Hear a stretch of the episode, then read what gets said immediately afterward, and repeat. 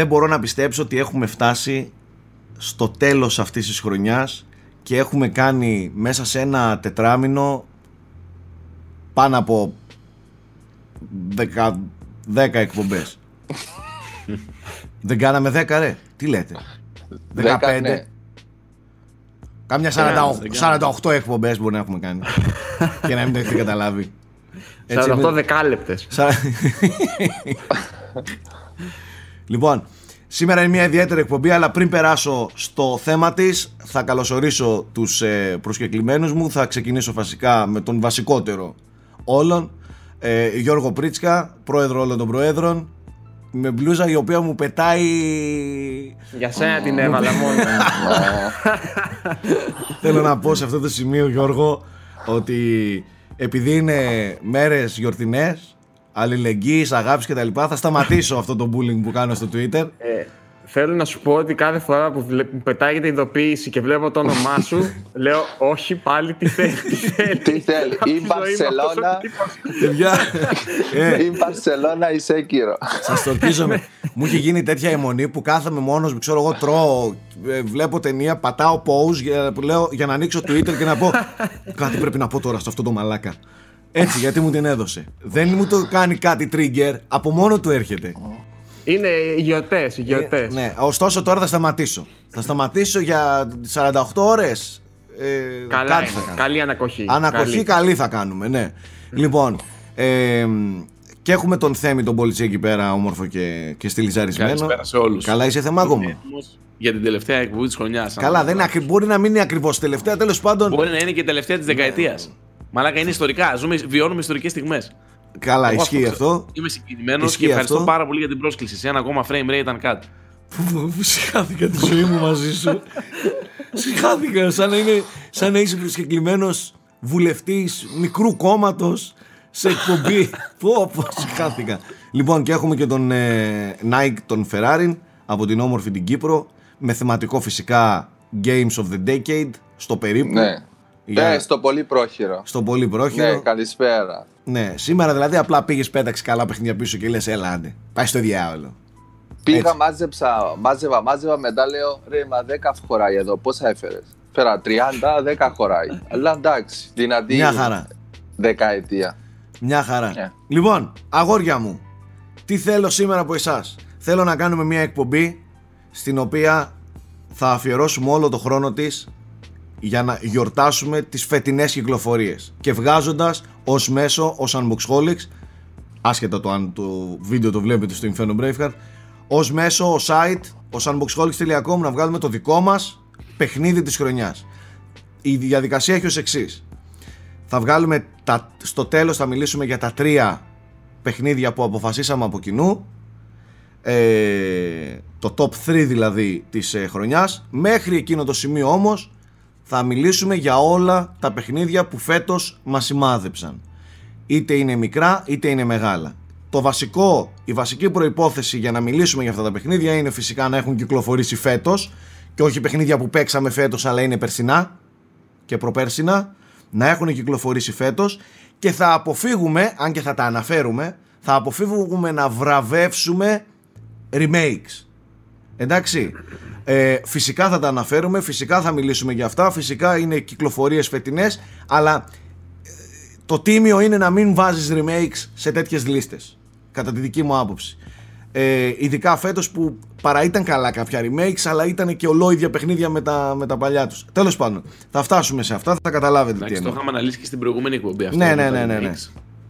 Οπότε, θα πιάσουμε να μιλήσουμε για τα παιχνίδια που μας σημάδεψαν και στο τέλος θα μιλήσουμε για τα, για τα τρία καλύτερα με βάση την ομάδα εδώ, τον frame rate του unboxholics.com.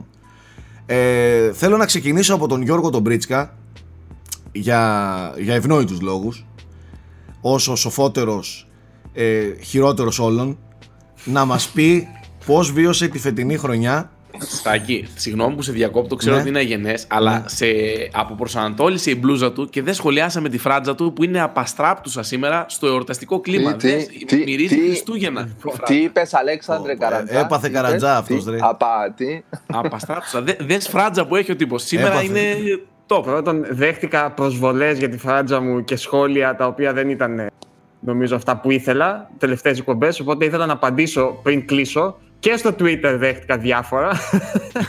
οπότε πιστεύω η αυστηρότητα αυτής της φράτζα να μιλάει από μόνη της.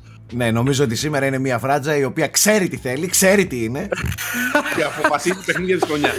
ναι. Αυτό ακριβώς ζήτησα. Πατάει Λέω στη στα- Γιάννα σήμερα, σήμερα έλα να με φτιάξεις γιατί με κοροϊδεύουν τα παιδιά.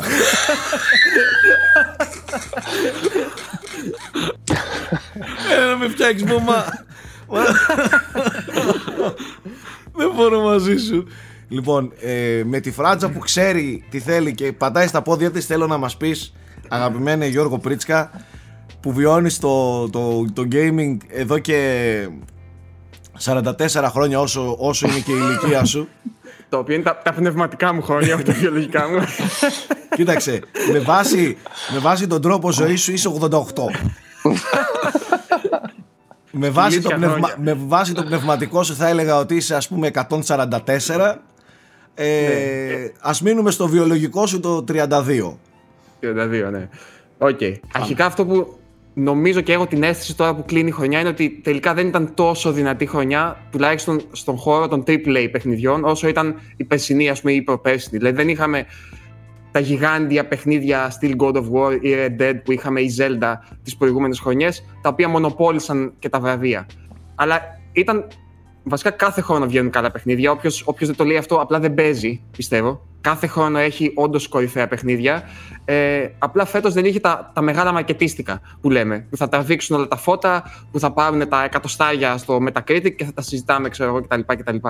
Αλλά νομίζω ότι παίξαμε πολλά πολλά καλά παιχνίδια και επειδή δεν υπήρχε όντως αυτό το τεράστιο που ξεχώριζε, ήταν και πιο δύσκολο να βγάλουμε Game of the Year. Ναι, Έτσι δεν είναι. Ισχύει. Ε, και, και κάθε χρόνο, ενώ φέτος έλεγα θα, θα το παλέψω και δεν θα έχω ελλείψεις κτλ., ε, δεν, δεν καταφέρνω ποτέ να παίξω όλα όσα ήθελα. Δεν Προφανώς. προλαβαίνω, δηλαδή δεν, δεν, δεν γίνεται. Και πάντα παρακαλάω Ιανουάριο, Φλεβάρι να μην έχουμε τίποτα για να προλάβω να αναπληρώσω ας πούμε, όλα αυτά που θέλω ακόμα. Δεν θα σου κάνει τη χάρη το 2020, γιατί Ω. ξέρεις τι έρχεται. Για, εντάξει, είπαμε δεν θα μιλήσουμε για 2020, αλλά μόνο που μια κλεφτή ματιά να ρίξεις στο τι έρχεται, σε πιάνει. όχι είναι, απλά είναι λίγο άγχος, ναι. τρομακτικό ναι Ναι, ναι. Αλλά α- αφήστε το αυτό. Σε γενικές γραμμές, λοιπόν, θα έλεγα ότι είναι μια καλή χρονιά, όχι top αυτής της γενιάς. Ούτε είναι τελικά το κλείσιμο το τρελό που περιμέναμε αυτής της γενιάς. Αυτό είναι το 20, ναι. το οποίο θα είναι το κλείσιμο και, και ένα μικρό άνοιγμα της επομενη Ε, αλλά πολύ γλυκιά, πολύ συμπαθητική, με πολλές νομίζω αναμνήσεις που έχει αφήσει και πολλά παιχνίδια τα οποία ήταν ε, αρκετά τολμηρά, θα έλεγα. Θα τα πούμε στη, στη συνέχεια όμως. Εσάς πώς σας φάνηκε, Nike; Ε, θα συμφωνήσω. Ε, μ, αναμενόταν πιο δυνατή η χρονιά. Ε, Όμως κάποια παιχνίδια φάγανε αναβολή. Κάποια παραδόξως ε, κυκλοφορήσανε νωρίτερα από ό,τι περιμέναμε.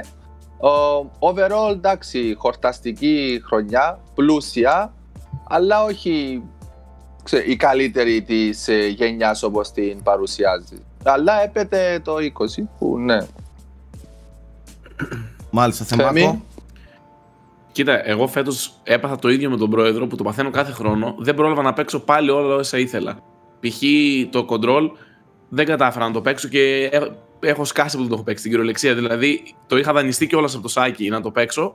Μου τύχε ένα ποδιά τότε που μου χάλασε τηλεόραση και τα λοιπά. Το οποίο έτυχαν και άλλα προσωπικά και πήγε πίσω, εν πάση περιπτώσει. Οπότε δεν μπορώ να πω ότι έχω μια σαφή εικόνα για τη χρονιά γενικά, αλλά έπαιξα κι εγώ πολύ καλά παιχνίδια. Είχε δηλαδή αριστουργήματα. Παρόλο που δεν ήταν στην κλίμακα την περσινή, που είχε κάποια μεγαθύρια, όπως ήταν παραδείγματος χάρη το God, το God of War, είχε και φέτος πάρα, πάρα πολύ δυνατά παιχνίδια και γενικά την απόλαυσα. Γιατί εμένα μου αρέσει να παίζω και μερικές φορές παιχνίδια που έχω ξεχάσει από προηγούμενες χρονιές. Οπότε για μένα προσωπικά, σαν θέμης, ήταν καλό το gaming φέτος. Υπήρχαν πολλές πατάτες. Π.χ. βγήκε το Anthem που το περιμέναμε μεγαθύριο και πάτωσε. Το ίδιο με το Crackdown, 5 χρόνια αναμονή, πάτωσε.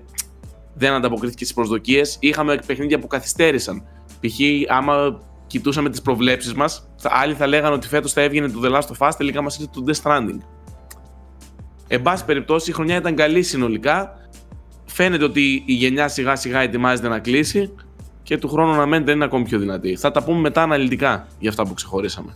Είμαι ικανοποιημένος πάντως. Μάλιστα. Ε, για να κάνω και εγώ το δικό μου σχόλιο, εγώ τη χρονιά τη βρήκα ανοχελική. Πολύ. Δεν είναι χρονιά η οποία ε, πρακτικά κλείνει έτσι όπως θα έπρεπε η γενιά. Ε, θεωρώ δηλαδή ότι στις προηγούμενες, ε, στην προηγούμενη γενιά για παράδειγμα τα δύο τελευταία χρόνια του Xbox 360 και PS3 ε, βιώσαμε πολύ πιο έντονες στιγμές. Εδώ μάλλον και το συζητάμε εδώ και καιρό εδώ μάλλον έχουμε πιάσει μια βιομηχανία λίγο απροετοίμαστη και λίγο σε φάση επενδύω το χρόνο μου για, το, για την επόμενη γενιά. Ε, η φετινή χρονιά, όπως λέει ο Γιώργος, εννοείται ότι άμα παίζεις θα παίξεις καλά παιχνίδια, θέλεις δεν θέλεις, έτσι. Όταν δηλαδή παρουσιάζουμε μια χρονιά ως απογοητευτική, δεν την παρουσιάζουμε απογοητευτική γιατί δεν είχαμε τι να παίξουμε. Ήταν όλα πατάτες. Εννοείται ότι, ναι. ότι αναφερόμαστε σε μια χρονιά η οποία προφανώς και έχει τα πολύ καλά της παιχνίδια αλλά όπως λέει και ο Γιώργος όπως είπε στην αρχή δεν είναι η χρονιά που θα σου έδωσε τις απίστευτες συγκινήσεις να λες τι θα πρωτοπαίξω, τι θα, πρωτο, θα χαθώ ας πούμε στις κυκλοφορίες. Οι κυκλοφορίες φυσικά και είναι πολλές και φυσικά θα χάνεσαι πάντα. Ο, τη χειρότερη χρονιά του gaming να βρεις πάλι θα έχεις κυκλοφορίες να παίξεις και πολλές και καλές. Αλλά δεν είναι, δεν είναι μια χρονιά που θα αφήσει το, το, το, το νούμερό της ανεξίτηλος στο, στα κεφάλια μας και θα λέμε πω ρε φίλε τι έγινε το 2019 στο gaming. OK. Ε, εγώ φέτος και φέτος έπαιξα αρκετά. Δεν μπορώ να πω ότι, ότι άφησα πολύ μεγάλα κενά. Εννοείται ότι ως άνθρωπος που ζει 24 ώρες σε μία μέρα και όχι 48 ε, δεν μπόρεσα να παίξω τα πάντα. Έχω κι εγώ κάποια, έτσι, κάποιες ελλείψεις φετινές που θα παιχτούν τώρα μες γιορτές οι περισσότερες. Αλλά έπαιξα, ευχαριστήθηκα παιχνίδια αλλά περιμένω πολύ περισσότερο το, το 20 για να είμαι ειλικρινής. Ε, φέτος την τη θεωρώ μια ανοχελική χρονιά για το gaming. Μια χρονιά η οποία σαν να φαίνεται ότι όλα ήταν σε ένα stand-by. Κατάλαβες; Και οι δυο μας οι εκθέσεις που πήγαμε και οι 3 και η Gamescom πήγαμε, τις βιώσαμε ε, και με το παραπάνω. Κάλυψη και στις δύο παρέα πάντα με τον Γερμανό. Τις, ε, τις καλύψαμε όμορφα μείναμε πολλές μέρες είδαμε ό,τι μπορούσαμε να δούμε. Αλλά σκεφτείτε ότι και στην E3 και στην Gamescom φτάσαμε μετά από 2-48 ώρα να λέμε τι άλλο να δούμε δεν είχε ε, δηλαδή έλειπε κάτι, ένιωθες ότι έλειπε ότι, κάτι. ότι κάτι έλειπε δεν είναι ότι οι εκθέσεις ήταν κακές είναι ότι δεν υπήρχαν παιχνίδια μεγάλα έτσι. Δεν υπήρχαν παιχνίδια να τα δούμε, να τα παίξουμε. Ακόμα και παιχνίδια όπως το Death Stranding, ας πούμε, που ήταν, δεν ήταν εκεί. Υπήρχαν booths, αλλά δεν υπήρχαν τα παιχνίδια. Σε βάλα να δεις ένα τρέιλερ. Φάνηκε ότι δηλαδή η βιομηχανία είναι σε ένα stand-by. Σαν να λέει ότι δεν μπορώ να σας μιλήσω ακόμα, θα το πούμε του χρόνου. Καταλαβες.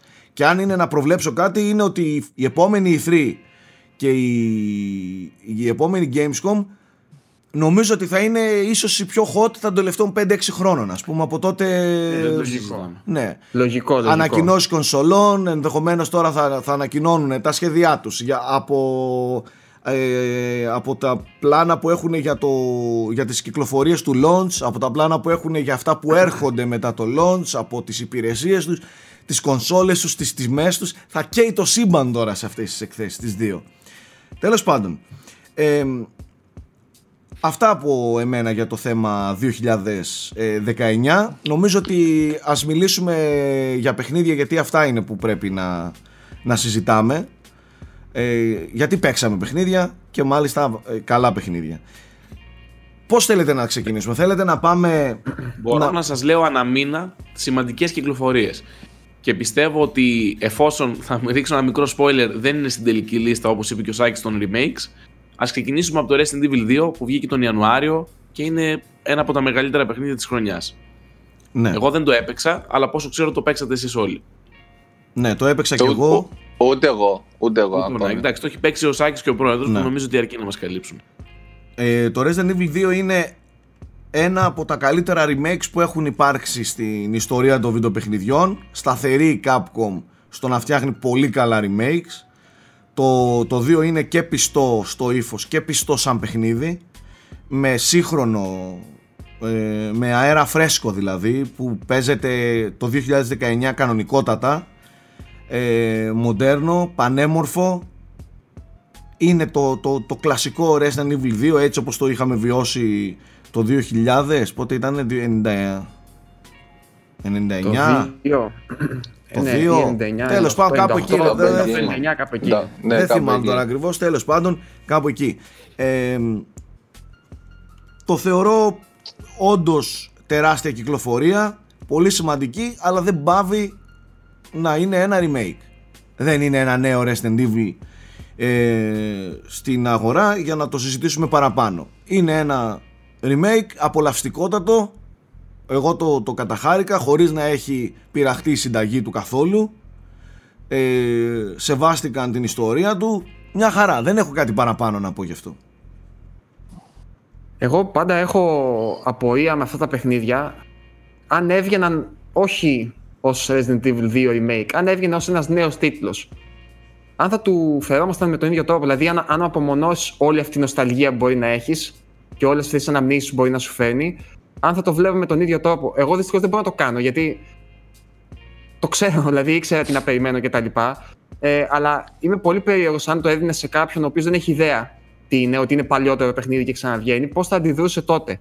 εγώ νομίζω Και ότι νομίζω- το Resident Evil 2 θα, το, θα, θα είχε πολύ καλές εντυπώσεις και σε αυτούς Συμφωνώ. Αυτό τώρα από τη μία είναι και καλό και κακό. Απ' τη μία δείχνει καταρχάς ότι το παιχνίδι είναι πολύ καλό. Απ' Ναι. την άλλη δείχνει ενδεχομένως και ότι τα τελευταία 25 χρόνια τι στο διάλογο κάνουμε, ας πούμε. Έτσι. Αν παίζετε τόσο. αν- Όχι παίζετε. ε, εγώ πιο πολύ θέλω να σταθώ στα, στην ιστορία του, στο, στην ατμόσφαιρά του, στα θέματα του που θίγει, τα οποία δεν είναι κάτι το ιδιαίτερο, αλλά Όχι, στέκονται δεν- ακόμα. δεν ρε είναι παιδιά. τίποτα το ιδιαίτερο Αυτό θέλω να σου πω. ναι. Γιατί, γιατί δεν, δεν πιστεύεις ότι θα ήταν πιο λογικό 30 χρόνια μετά, ξέρω εγώ, όχι 30, 20, συγγνώμη, 20 χρόνια μετά, τα ζόμπι αυτά και έτσι όπως παρουσιάζονται και όλοι αυτοί οι αρκετά τετριμένοι πλέον στις, στις, στις μέρες μας ιστορία με τον ιό που ξεφεύγει κτλ. κτλ δεν είναι τελείως κλισέ. Δηλαδή, εγώ πλέον θεωρώ είναι, ότι ναι. σαν, σαν παιχνίδι, αν το δεις θεματικά, όχι σαν παιχνίδι παικτικά, γιατί παικτικά είναι φανταστικό, έτσι. Ιδίως, ξαναλέω, εγώ είμαι μεγάλος φαν του πρώτου κομματιού του, μέχρι εκεί που είσαι στην έπαυλη. Μμμ. Μετά, όταν φεύγεις στους υπονόμους και στο τέλος στα εργαστήρια, ε, εντάξει. Δεν είμαι, δεν είμαι μεγάλος φαν. Θεωρώ ότι θα μπορούσε να είναι καλύτερο. Αλλά μέχρι εκείνο το σημείο πιστεύω ότι είναι ίσως top, top Resident Evil για όχι μένα. έπαυλη Αντα- το, το αστυνομικό κέντρο ναι, ε, αστυνομικό κέντρο, συγγνώμη, που μοιάζει με την έπαυλη Ναι, ναι, και ναι. θυμίζει ουσιαστικά τη δομή του πρώτου. ναι. Ε, μ' με αρέσει πάνω πάρα, ορόφους, πάρα πολύ. κάτω ορόφους, basement Κάτω ορόφους, ναι, ναι. Ναι. Ε, γρίφους, μυστικά περάσματα, ξέρεις, λίγο με το Metroidvania ε, τέτοιο στυλ. Μ' αρέσει πάρα πολύ. Αλλά πιστεύω ότι πρέπει επιτέλους το 2020, μιας και μπαίνουμε, να αρχίσουμε να βλέπουμε και τα παιχνίδια όχι μόνο καθαρά μηχανικά, μηχανιστικά, πώς παίζεται κτλ. Το οποίο είναι φυσικά ο βασιλιάς του μέσου, αλλά πρέπει να αρχίσουμε να βλέπουμε και να έχουμε και μεγαλύτερες απαιτήσεις για το τι έχει να πει αυτό το παιχνίδι, τι- αν φύγει κάποιο θέμα, αν ε, χρησιμοποιεί τους μηχανισμούς του για να προωθήσει κάτι. Κοίταξε, Και δεν εννοώ εφόσον κάποιο μιλάμε- μήνυμα διδακτικό, ας πούμε. Εγώ νομίζω ότι με αυτή τη λογική τίμια κρατάνε τον τίτλο Resident Evil 2 και δεν το ονομάζουν ε, Resident Evil ε, 2019 Ισχύει, Edition ισχύει, ας ισχύει. πούμε. Γι αυτό, σου λέω, γι' αυτό σου λέω ότι εγώ δεν μπορώ να απομονώσω τον εαυτό μου και να το δω εκτός της σειράς αυτής που ξέρω ακριβώς τι να περιμένω. Ναι, ακριβώς. Δηλαδή το λίγο, το λίγο B-movie σενάριο, Ναι, ναι, ναι, τα λίγο ναι. cringe ε, σκηνικά. Ε, Τέλος πάντων, όλο αυτό το πακέτο το οποίο είναι πολύ ιδιαίτερο Resident Evil. Εντάξει. Γι' αυτό και στην Ε, προηγούμενη εκπομπή που μιλούσαμε για τα remakes, Γιώργο, λέγαμε και απορούσε ο Θέμης για ποιο λόγο γκρινιάζουμε και λέμε από τέτοιες μεγάλες εταιρείες φτάνει με τα remakes, φέρτε καινούργια παιχνίδια και ασφάτε τα μούτρα σας. Κατάλαβες; Ή εγώ, εγώ θεωρώ πολύ πιο τίμιο φέρε ένα remake, αλλά μην το κάνεις να είναι ολόιδιο με το πρώτο. Κάντο σαν διάλογο με το πρώτο. Δηλαδή, ξέρεις, στο πρώτο είχαμε αυτό, πλέον πιστεύουμε αυτό. Δηλαδή, κάντο κάπως να εξελιχθεί, κα- μια νέα άποψη, μια νέα προοπτική, ρε παιδί μου, κάτι. Όχι μόνο στο παικτικό κομμάτι, που το παικτικό το έχουν ανανεώσει τέλεια για μένα. Δηλαδή, Ναι, ναι, ναι, ναι. ναι. έχουν αλλάξει πάρα πολύ το, τα tank controls και τα λοιπά και τα fixed cameras και τέτοια που είχαν, χωρίς να έχει χαθεί η ουσία του παιχνιδιού, το οποίο είναι το παν. Ναι, δηλαδή, ναι, ναι. από μεταφορά μηχανισμών το έχουν κάνει τέλεια. Αλλά από εκεί και πέρα, αφού μπορείς, δηλαδή πλέον είσαι στο 2020, δώσε. Αλλά φοβ- νομίζω φοβούνται. Προτιμάν να είναι το κλασικό, αυτό που ξέρει ο κόσμος. Φοβούνται καταρχάς και, τη- και, το, και το κράξιμο. Έτσι, του τύπου Ναι. τι το αλλάξατε και Ναι. αυτό είναι Ναι, ναι. αυτό, είναι. ξέρεις. Αυτά τα reimagined πολλές φορές δεν δουλεύουν. Ε. Ισχύει, ισχύει, ισχύει. Απλά εγώ το θεωρώ Για τις εταιρείες πιο εμπορικά δεν εσκατόικο, δουλεύουν. ας πούμε, ναι, ναι. Πιο ενδιαφέρον για μένα. Ναι. Και μετά, πιστεύω, το, έχουμε- το είχαμε συζητήσει και τότε, είναι η- το μεγάλο ερωτηματικό του ε, Mr. X. Του αν σου αρέσει ή όχι αυτό το στυλ, ρε παιδί μου, του να έχεις κάποιον άτοτο εχθρό, ο οποίος υπάρχει σαν παρουσία μόνιμη και ψηλοτυχαία μέσα στο παιχνίδι και σε κυνηγάει και σου δημιουργεί ένα έξτρα άγχος. Είναι. ε, Εντάξει, είναι θέμα γούστου θεωρώ και. Γι' αυτό σου ως έρχεται το 3 ενδεχομένως- τώρα και ο, το Nemesis. Και ο Nemesis. Και τον Nemesis. Και τον το έμεσε στο 3. Είμαι πολύ περίεργος να δω αν θα έχουν το ίδιο. Αν θα το κρατήσουν στο- στην ίδια φιλοσοφία δηλαδή. Μμμ. Γιατί θεωρώ ότι άμ- άμα δεν το πάει σε είδηση, λειτουργεί τέλεια. Άμα δεν πάει σε είδηση, το πώς λειτουργεί. Ναι, δηλαδή, ναι, ναι, ναι, άπαξ κατάλαβα. και το πάει σε είδηση, είναι λίγο σαν να πέφτουν, σαν να βλέπεις τα νήματα που κινούνται από πίσω και λίγο σαν να χάνεται η, η μαγεία. Οπότε Ισχύει. είναι πολύ σχετικό.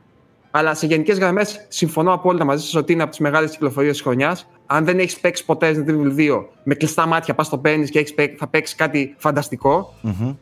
Απλά στη σημερινή εποχή, αν θέλουμε να είμαστε μια βιομηχανία η οποία προοδεύει, δεν μπορούμε να το βάλουμε σε μια συζήτηση για τα Game of the Year, κατά τη γνώμη μου. Και αν, και αν είναι να το βάλουμε, ε, τότε είναι τραγικό για τη βιομηχανία, ας πούμε. Αν είναι να έρθει ένα Μα παιχνίδι. αυτό λέω, αυτό του λέω και εγώ. 1999. Αυτό λέω και εγώ. Αυτό λέω και εγώ. Ε, δεν, ε, δεν είναι κολακευτικό για το 2019 Ναι, δεν να είναι, μπαίνει δεν σε είναι, λίστες το εντάξει. Resident Evil 2 το οποίο είναι remake. Καταλαβες. Με αυτή τη λογική. Να αναγνωριστεί ως πολύ καλή δουλειά και υποδειγματικό Φυσικά, remake. φυσικά, Γιατί, ναι, αλλά μέχρι εκεί. φυσικά. Για να μείνουμε στα remakes και στα πολύ καλά remakes θα σας ε, πάω με τη μία στον Σεπτέμβριο και στο A Link's Awakening, στο Zelda. Το οποίο για εμένα είναι σίγουρα ένα από τα πιο διασκεδαστικά πράγματα που έκανα φέτος με, με, με, με, με video game κονσόλα αλλά δεν μπορώ για τον ίδιο λόγο με το Resident Evil 2 δεν μπορώ να το δω στο κεφάλι μου ως ξέρεις το νέο big thing και ως κυκλοφορία γιγαντιαία κτλ. Είναι το παιχνίδι που φέτος εμένα με μαγνήτησε πιο, πιο γρήγορα από το καθένα. Το παιχνίδι δηλαδή που το ξεκίνησα για πλάκα να δω πως φαίνεται στην τηλεόραση και το τελείωσα το επόμενο απόγευμα. Έκαψα δηλαδή 20 ώρες έτσι με τη μία μπαμ μπαμ. Ε, διασκεδαστικότατο, πανέμορφο για φίλημα remake και αυστηρότατο πάνω στο, στο, στο πρώτο παιχνίδι ε, με κάποιες έτσι μικρές πινελιές από εδώ και από εκεί αλλά και αυτό πάρα πάρα πολύ πιστό. Το είχα παρεξηγήσει όταν το έβλεπα στις εκθέσεις αν και φαινόταν δηλαδή για δάγκωμα ε, έλεγα εντάξει πολύ μήπως πολύ το πλαστικό μήπως πολύ η πλαστελίνη τέλειο. Το παιχνίδι αυτό είναι πώς να σου το πω για remake είναι 10 στα 10 δεν γίνεται πιο ε, καλύτερα δεν μπορούσε να γίνει το Link's Awakening δεν νομίζω ότι μπορεί κάποιος να κάνει κάτι καλύτερο σε, να μεταφέρει το παιχνίδι του Game Boy τώρα εδώ έτσι ειλικρινά δεν μπορεί ε, και δεν ξέρω, να μου πείτε κι εσείς οι δύο που, οι μεγάλοι που το παίξατε. Ε, είναι, είναι υποδειγματικό remake, αλλά ναι, αυτό που λες, ένας από τους λόγους που εμείς π.χ. δεν μπορούμε να εντάξουμε στη λίστα Game of the Year ένα remake είναι γιατί ένα μέρος ενός παιχνιδιού της εμπειρίας για να, που μπορεί να μας, ε, να μας κάνει να σκεφτούμε για Game of the Year είναι και το τι ανακαλύψεις στο παιχνίδι. Και αυτή η περιπέτεια ε, όταν ε, έχεις προγενέστερες γνώσεις του παιχνιδιού και είναι και μπορεί και πρόσφατες και στην ουσία δεν σε εκπλήσει, ξέρεις και τη ροή του παιχνιδιού, ε, αυτό το, το χάνεις από το remake. Απλά βιώνεις τα νέα γραφικά, πώς απεικόνισαν αυτό, πώς το απέδωσαν αυτό, Ακριβώς. ε, ενορχίστρωση της μελωδίας, αλλά ξέρεις ότι ε, ξέρεις και το τελικό boss, ξέρεις και, κατάλαβες, δεν υπάρχουν cliffhanger, όχι cliffhanger, ε, πώς το λέμε, το, Ανατροπές και ναι. μπράβο, ανατροπές, όλες αυτές δεν, υ- δεν υπάρχει κάτι απροσδόκητο που θα σου μείνει, κατάλαβες. Οπότε ε, ε, κάτι χάνει ως υλικό Game of the Year ένα remake. Ωστόσο, και είναι αναμενόμενο. Ωστόσο το Link's Awakening σε αντίθεση με το Resident Evil 2 στέκεται πολύ πιο καλά Ναι, αυτό η θέλω να πω φύση και εγώ. του Ότι στο τώρα. παίζοντα το ως ενήλικας πλέον, ε, μπορώ να πω ότι είχε πράγματα τα οποία δεν είχα πιάσει εγώ μικρότερος. Δηλαδή, όλη αυτή, τη, Ισχύει. όλη αυτή τη μελαγχολία, ε, το σουρεαλισμό. Δεν ξέρω. Το Ναι. τέλος του, ας πούμε, με άγγιξε πολύ περισσότερο και θεωρώ ότι σαν παιχνίδι, σαν σύνολο παιχνιδιού, στέκεται ασύλληπτα καλά στη σημερινή εποχή Έτσι. για παιχνίδι του Game Boy. Δηλαδή Ισχύει, δεν μπορώ να το ισχύει. χωνέψω ότι αυτή, αυτό το όραμα ας πούμε, το είχαν και το, και το υλοποίησαν σε Στο παιχνίδι Game Boy. Ναι, ήταν, ήταν εκπληκτικό. Ε, οπότε, για μένα, Απλά- όπως είπε και ο Σάκης, ίσως η πιο άκοπη εμπειρία, δηλαδή το έβαλα και δε- δεν ένιωσα ποτέ και σε καμία περίπτωση ότι ζορίζομαι που παίζω αυτό το παιχνίδι. Δηλαδή, ξέρεις, συνήθως υπάρχουν στιγμές, στα Στιγμές παιχνίδια του που τύπου, μπορεί άντε- να λες άντε «Άντε να πάμε περάσω αυτό το παρακάτω», ναι. σημείο, ναι, να περάσω αυτό το σημείο για να το ευχαριστιέμαι Όχι, λίγο όχι. περισσότερο. Δεν υπήρχε, ήταν αυτό το, το πολύ γλυκό flow Σαν από να την αρχή είχες- μέχρι το τέλος. Σαν να έχεις κατεβάσει έλεγες- το διακόπτη του κριτικού. Ναι, ναι, ναι, ναι, ναι Έτσι. μπράβο. δεν, Αυτό το, ακριβώς. δε- δεν προσπαθούσες να κριτικάρεις τίποτα. Έχεις κατεβάσει το διακόπτη και απλά απολάμβανες. Αυτό είναι, απλά η, το- το αυτή είναι η δέχεσαι ουσία. ακατέβατο, Ναι, έτσι. Φάτο όλο. Ναι, ναι. Τα- Συμφωνώ. η πολυτέλεια που χαίρονται τα 2D Zelda και τα 2D Mario είναι ότι παιχνίδι 20-25 χρονών ο, παίζεται, παραμένει αϊθαλές. Ναι, Γιατί συμφωνώ π.χ. απόλυτα. το, το, 3, τα, πρω- το, το πρώτο το 3D Zelda, το Ocarina of Time και το Majora's Mask χρήζανε remake, remake για να έρθουν να παιχτούν τώρα στους μηχανισμούς όπως και το Resident Evil. Τα απαρχαιωμένα tank controls είναι απαρχαιωμένα. Ενώ ένα top-down 2D Zelda όπως το Link's Awakening, πόσο μάλλον το A Link to the Past παίζεται όπως είναι. Εγώ ξέρω τι Κατάλαβες; θέλω άλλο να σου πω. Εγώ θέλω να σου πω ακόμα και αυτό που έθιξε ο Γιώργος πριν με το Resident Evil 2 και το θεματικό του κτλ. Εάν έβαζες την Nintendo να σου φτιάξει τώρα ένα παιχνίδι, δεν θα είχε κάτι διαφορετικό και κάτι καλύτερο. Εγώ, στο εγώ λέω κομμάτι- ότι αυτό είναι και πιο όριμο από την τωρινή Nintendo. Ακριβώς. Τώρα, ας πούμε, εγώ έπαιζα, σήμερα έπαιζα Luigi's Mansion 3 και εντάξει το. Ναι. Κρίτζαρα, ας Ε, ναι. πούμε, το όλο. Ναι, ναι, πες μου, Εσάκη. Δηλαδή, Ναι. θα μπο- πόσο πιο ωραίο θα ήταν αν είχε λίγο μέτρο σε αυτό το Ναι. υπερβολικά Ε, cute ε, και παιδικό που κάνει. Ε, 100%. Και μιας και το ανέφερα, εννοείται ότι και αυτό είναι μια μεγάλη κυκλοφορία της Nintendo. Ε, πανέμορφο επίσης. Ε, Ναι. Πολύ διασκεδαστικό. Πολύ διασκεδαστικό. Το έπαιζα με την κόρη μου εγώ τώρα. Α, ε, δηλαδή με το που έκλεισα ανέβηκα να κάνουμε την εκπομπή. Ε, όντως πολύ, πολύ cool ε, κυκλοφορία, αλλά μέχρι εκεί. Ναι. Κατάλαβες; Μέχρι εκεί. Έχει ένα ταβάνι αυτό το πράγμα. Έχει ένα ταβάνι. Ειδικά στο θέμα που λες σενάριο, ιστορία, χαρακτήρες είναι ούτε καν παιδικό. ναι, ναι, τίποτα. Ένα- δεν έχει τίποτα, ε, αέρας. Αέρας. Είναι ένα φελιζόλ, τίποτα. Ναι, ναι, ναι. Λοιπόν, Μιας και είμαστε στην Nintendo, θελω να αναφέρω ότι είχε μια πολύ υποδειγματική πορεία. Το, το line-up της κάθε, κάθε μήνα βομβάρδιζε με έναν AA, AAA τίτλο. Από το, απ' το καλοκαίρι και μετά. Από το καλοκαίρι και μετά. Δηλαδή, Mario Maker 2. Επίσης πολύ καλό και πολύ εύστοχο το σχόλιο. Θυμάμαι τότε του Προέδρου που είπε ότι μετά από αυτό, στην ουσία αναιρεί. δηλαδή, Ακυρώνονται ε, τα 2D Ακυρώνονται Mario. όλα τα οποιαδήποτε 2D Mario. Γιατί έχεις έναν εξάντλητο 2D Mario. Και, Και, ισχύει. και, και να πω ότι εγώ Mario Maker 2 δεν έπαιξα όσο στο πρώτο, όσον αφορά τη δημιουργία πιστών, αλλά παιδιά θεωρώ ότι έχει ένα πολύ πολύ τίμιο και ιδιαίτερο single play ε, campaign. μμμ. Όσοι γουστάρετε platform 2D Mario, ε, θα δείτε πολλά διαφορετικά πράγματα εκεί. Και σκέψου να μπεις τώρα και τι έχει ετοιμάσει. Τι έχει φτιάξει η τι- κοινότητα, Τι έχει ναι. φτιάξει η Ναι. κοινότητα. Δηλαδή, Σκέψου. το, και το ε, έφαγε και ένα ανεξάντλητο. πολύ μεγάλο update τώρα, ε, στις αρχές του Δεκέμβρη, που μπήκε και το Master Sword και τα λοιπά. Πολλά διαφορετικά πράγματα. Μάλιστα. Ε, και θε- νομίζω πρέπει να αναφέρουμε ένα παιχνίδι που νομίζω δεν έπαιξε κανείς μας. Δεν ξέρω αν ο Nike έχει παίξει. Astral. Το Astral Chain, ναι. Έπαιξα εγώ Α, λίγο, θα παιχτεί 100%. Το, ναι. Θεωρώ τις, τε- τις δύο πρώτες του ώρες από τα πιο εντυπωσιακά πράγματα που είδα φέτος. Δεν- Platinum Games. Platinum Εντάξει, Games, είναι- ένας, ένας χαμός αλλά, με, αλλά συμμαζεμένος χαμός. Όχι Παιδιά, έτσι φέτος απλά πάρε. τεράστιο, τεράστιο JRPG ήταν και το Fire Emblem Three Houses στο Switch. Και αυτό. Αυτά τα δύο Και- δηλαδή ήταν πολύ δυνατά παιχνίδια για αυτούς που αρέσκονται Ε, στα, στην Και στα λες και Ιαπωνικά. λέμε ένα RPG, μιας και λέμε Pokemon. Και που καλά. ναι, Παρόλο και το που εντάξει. Που λίγο εμείς ναι, ανυπάρξαμε, δεν είμαστε ναι. τόσο πλέον Και- στο Pokemon. ε, Εντάξει, Και η Και- κοινότητα και τώρα έχει που κάποια το λες- παράπονα. Αλλά γενικά ήταν πολύ μεγάλη κυκλοφορία. Ε, στο Switch. να διευκρινίσουμε κάτι που θα έπαιρνε να είναι αυτονόητο, αλλά η λίστα που βγάζουμε είναι τελείως προσωπική, έτσι. Δεν είναι κάποια αντικειμενική λίστα με τα καλύτερα παιχνίδια της χρονιάς. Είναι τελείως προσωπική Όχι, δική μα μας. και Μεταξύ τώρα- μα συζητήσαμε τώρα- και, και βγάλαμε. Τα καλύτερα Ναι. της χρονιάς θα τα ακούσετε στο τέλος. Τώρα μιλάμε Ναι, για τα ναι, παιχνίδια προφανώς. που Ενώ- φέτος μας, μας αναστάτωσαν. Έτσι. Ενώ αν δεν ακούσετε παιχνίδια γιατί δεν έχουμε παίξει, γιατί προφανώς δεν είναι του γούστου μας, όχι γιατί δεν είναι Ακριβώς, καλά παιχνίδια. ακριβώς, ναι. Είναι για αυτό το λόγο. Ή δεν προλάβαμε ακόμη να τα παίξουμε. Ναι, σωστό. Σωστό. σωστό. Λοιπόν, ε, Astral Chain πολύ δυνατό, θα παιχτεί, δεν το συζητάμε στο Switch, πανέμορφο και δεν δείχνει καν την αδυναμία του hardware του Switch, δηλαδή το έχει ρουφήξει Platinum ε, το Astral Chain ε, με το hardware. Ε, να σας πάω λίγο αλλού. Σε ένα παιχνίδι που θεωρώ φέτος εμένα με σημάδεψε πολύ σημάδεψε και τα live streams που κάναμε που έκανα γιατί ήταν σε solo live ε, και δεν γίνεται απλά δεν γίνεται να λείπει από τη σημερινή κουβέντα που είναι το Plague Tale Innocence.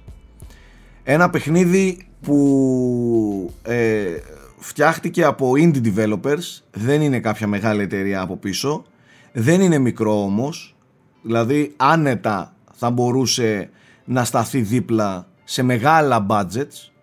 Ένα παιχνίδι Εμέ- που έλα Σάκη, συγγνώμη, εμένα ξέρεις τι μου θύμισε; Σαν να είναι το Hellblade αυτής της χρονιάς. Α, σε στυλ. το Εννοώ χαρακτήρα αυτό το μικρομεγάλο. ακριβώς το Hellblade όμως ε, διαρκούσε 5 ώρες αυτό διαρκεί 20 Α, είναι 20 ώρες. Ε, 20, σι- θες σίγουρα πάνω από 10-12 βάλε ώρες ρε παιδί Ναι, μου ναι, ναι. με λίγο ψάξιμο αυτά ιστορίες μπορείς να το πας και 20 ώρες είναι, είναι πολύ, πολύ μεγάλο παιχνίδι τέλος πάντων Να, ερώτηση, ερώτηση, ε, δεν το παίξα ακόμη, είναι το επόμενο που θα παίξω. Φέρνει περισσότερο σε Hellblade, σε ύφος και ή, εμ, ή σε Valiant Heart; δεν είναι τόσο βαρύ όσο είναι το Hellblade. Δεν είναι τόσο σκοτεινό όσο είναι το Hellblade.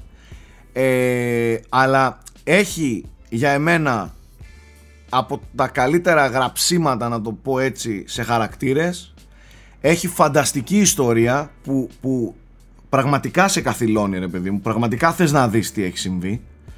Ε, δεν είσαι με τους χαρακτήρες. Έχει απίστευτη ποικιλία στο, στο gameplay το οποίο το, το- τη- στη δομή του που σιγά σιγά στα δίνει όλα συμμαζεμένα χωρίς να σε τρελαίνει, χωρίς να υπερβάλλει, χωρίς τίποτα. Ε, Μελαγχολία.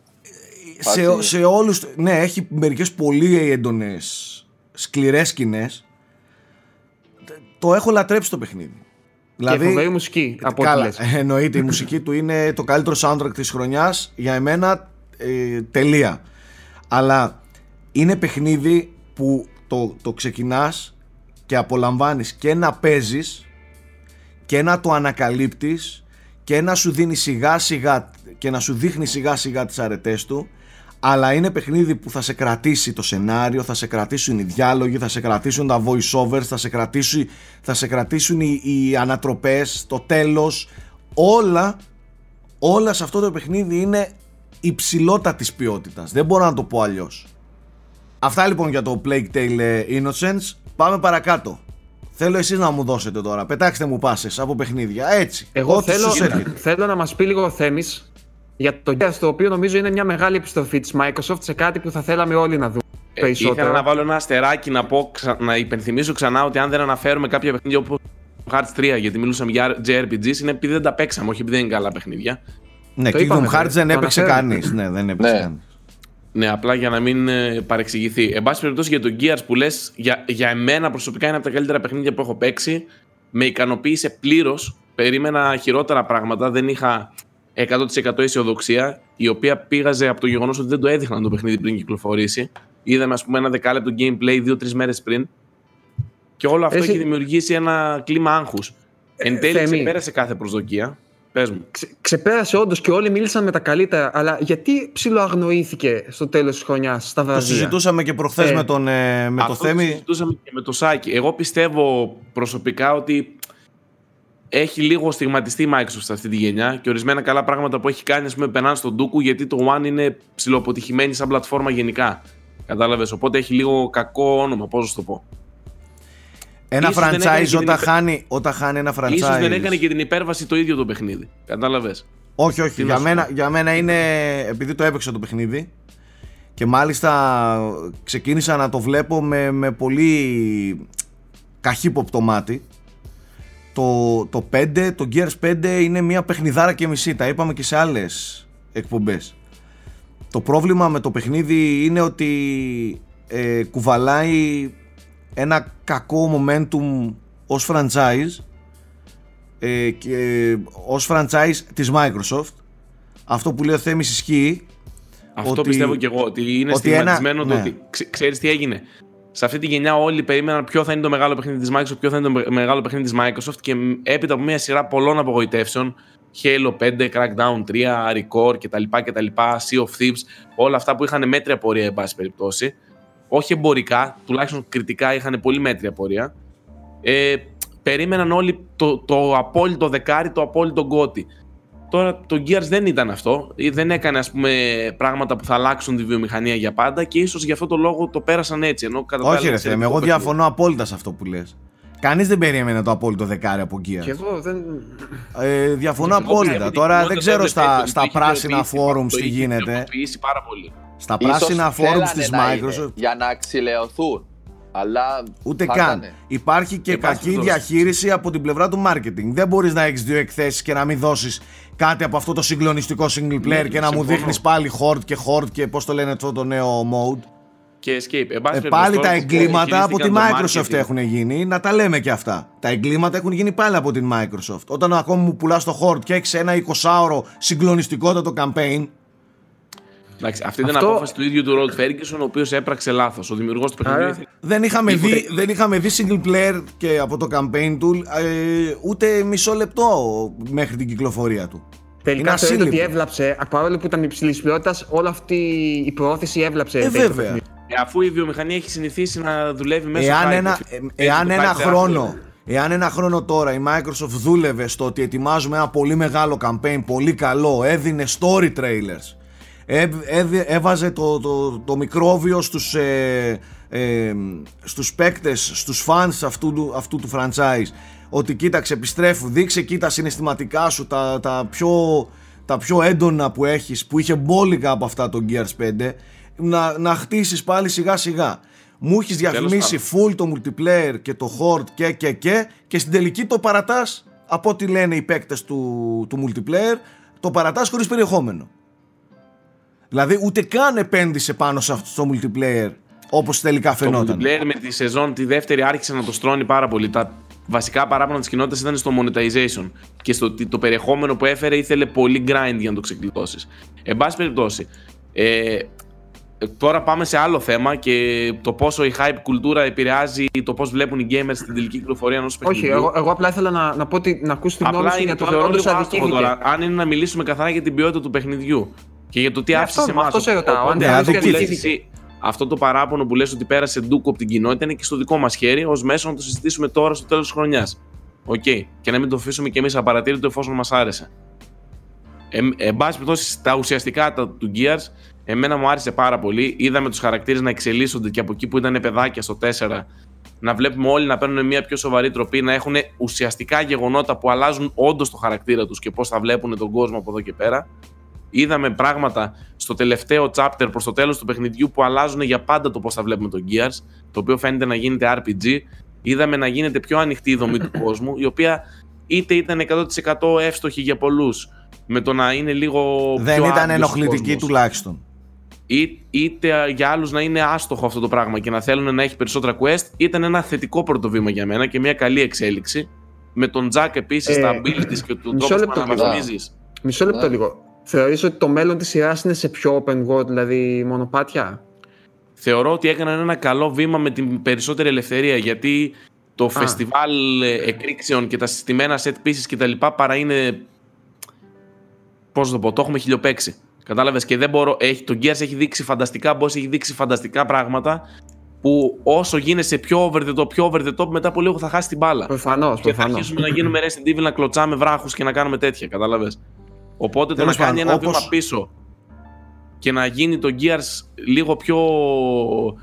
να στηρίζεται στις αποφάσεις και στους χαρακτήρες το θεωρώ για καλό από το να είναι απλά ένα shooting gallery με ωραία γραφικά. Κατάλαβες; Άρα Για μέ- θεωρείς ότι έχει, έχει στρώσει ένα template για το μέλλον το οποίο μπορεί να ακολουθήσει σειρά; Ναι, και κάνουν και πράγματα στο Extended Universe με βιβλία και κό- και πράγματα που το στείλουν για να γίνει κάτι πολύ μεγάλο. Και άψογα κιόλας, Γιώργο. Δηλαδή είναι οριμότατο το παιχνίδι. Ε, πατάει στα πόδια του, ξέρει ακριβώς τι θέλει να είναι, σαν τη φράτζα σου.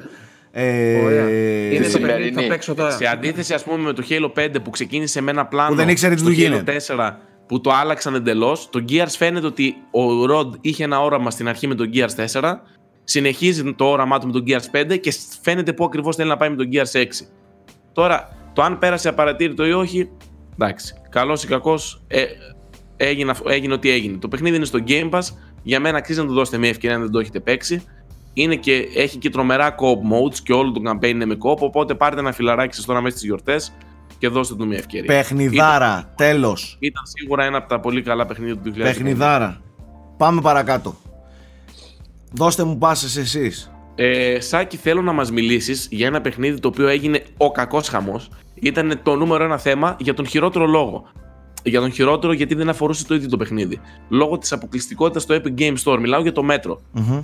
Ήταν στα πιο πολυσυζητημένα παιχνίδια. Λόγω της αποκλειστικότητας μετά ήρθε και το θέμα της ποιότητας. Που και εκεί η δομή του παιχνιδιού είδαμε να ανοίγει. Άλλοι το επικρότησαν, σε άλλους δεν άρεσε το πιο ανοιχτό μέτρο. Πες μας. Το, το μέτρο το περί... Καταρχάς ήμουνα μεγάλος φαν της σειράς και από το 1 και από το 2. Γενικά λατρεύω πολύ Είσαι. το... Είμαι, ναι. Ε, Είσαι παραμένεις. Ε, λατρεύω πολύ το σοβιετικό gaming. Το... Και το διαφημίζεις χρόνια τώρα, έτσι. Ακριβώς. Εγώ χάρη σε σένα έπαιξα μέτρο. Ναι, ε, το Exodus δεν μου άρεσε καθόλου. Δηλαδή, τι εννοώ; Δεν εννοώ ότι είναι ένα κακό παιχνίδι, γι' αυτό δεν μου άρεσε καθόλου. Αλλά είναι ένα παιχνίδι το οποίο πήγε να δοκιμάσει πράγματα, δεν του βγήκαν καθόλου. Ε, παιχνίδι που σε πολύ μεγάλο βαθμό έχασε την, την αρχική του ταυτότητα. Παιχνίδι που για έναν ανεκδίγητο λόγο ακύρωσε τα υπόλοιπα δύο της σειράς. Σεναριακά έδωσε δηλαδή κάποιες εξηγήσεις για το ότι βγαίνουμε τελικά από το μέτρο της ε, Μόσχας. Α τελικά βγαίναμε. Μαλακία που δεν το κάναμε τόσα χρόνια. Ε, κάτι τέτοια cringe σκηνικά. Ε, οι, οι περιοχές του είναι πάρα πολύ ωραίες η ποικιλία στα περιβάλλοντα πάρα πολύ, πολύ εντάξει Ατμόσφαιρα. η ατμόσφαιρα μόνο σε κανένα δυο σημεία ρε Σινάικ. Δηλαδή σε κανένα δυο σημεία οκ μπορώ να πω ότι βίωσα έτσι λίγο αυτό το, το, το κούνημα αλλά σε γενικές γραμμές όλο, όλο πολύ χλιαρό, πολύ, σε πολύ μεγάλο βαθμό αδιάφορο. Σεναριακά ό,τι να είναι, ε, τεχνικά προβλήματα στο θέμα ήχου, στο μιξάζ του ήχου, δηλαδή δεν. Δεν, το παιχνίδι δεν. Για εμένα απογοητευτικό. Μάλιστα. Άλλη μεγάλη κυκλοφορία επίσης που νομίζω το έπαιξε ο πρόεδρος ήταν το Devil May Cry. Ναι, και είναι ένα Έτσι. παιχνίδι που θα παίξω εγώ τώρα αυτές τις μέρες, το, τον επόμενο Ναι, καιρό. αλλά- Ήταν όνειρο που έγινε πραγματικότητα, το ζητούσαν 10 χρόνια. Αλλά παιδιά, εντάξει, τώρα μην περιμένετε να πω εγώ σοβαρή άποψη για Devil May Cry. Όπως είχα πει και τότε που το έπαιζα, το έπαιξα στο easy.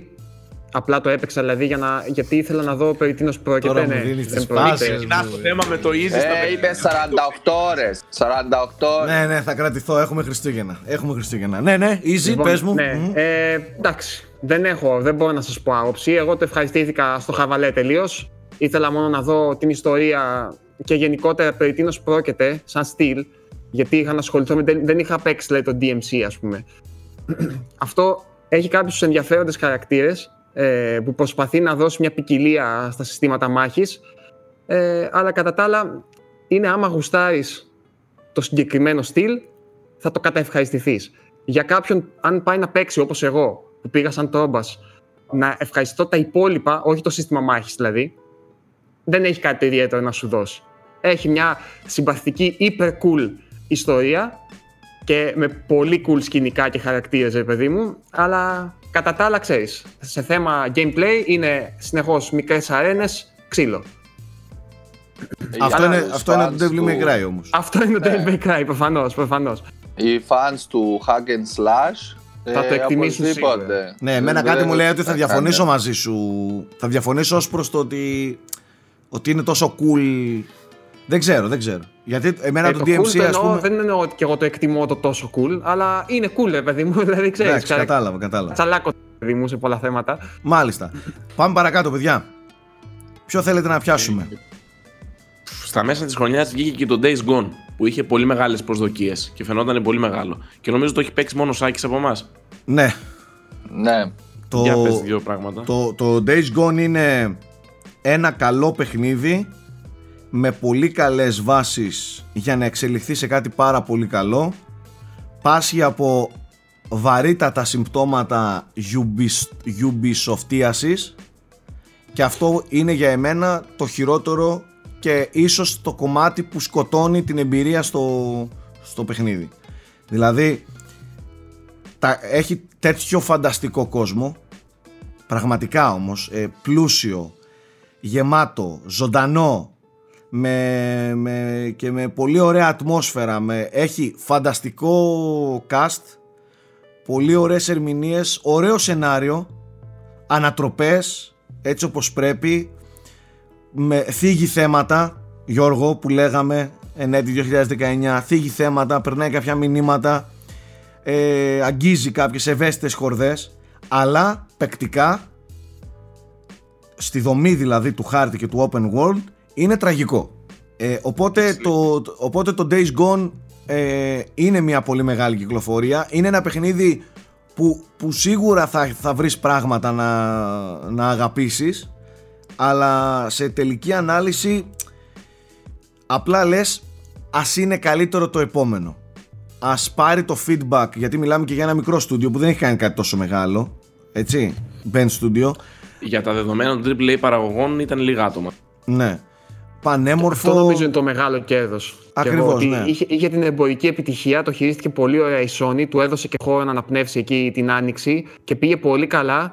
Και νομίζω ότι έκανε ήδη ένα μικρό βηματάκι η Band Studios και νομίζω μπορεί να κάνει και το ακόμα μεγαλύτερο τώρα. στο λέω Ναι, έχει, έχει όλα τα φόντα με καλό feedback από τους gamers και να, να αποδεσμεύσει από πάνω της αυτό το Ubisoft τη Ubisoft δομή και τα Fetch Quest και και και έχει όλα τα φώτα να γίνει μεγάλο παιχνίδι το Days Gone 2 και το εννοώ για την ώρα είναι απλά cool Ήταν όμως από τα πιο μοσχοπουλημένα παιχνίδια της χρονιάς, όντας και αποκλειστικότητα του PlayStation και όντας και κυκλοφορία σε μια περίοδο που δεν είχε πολλά. Μα έχει και πούλησε- ενδιαφέρον setting ρε Θέμη. Δηλαδή πούλησε τρελά. έχει και αυτό με τις μηχανές, ε, λίγο Walking Dead, λίγο ε, Anarchy, πώς λέγεται, ε, Sons Sons of of Anarchy. Anarchy. Ξέρεις, έχει ένα τέτοιο στυλάκι, αλλά κρατάει δικό του χαρακτήρα και αυτό το εκτίμησα.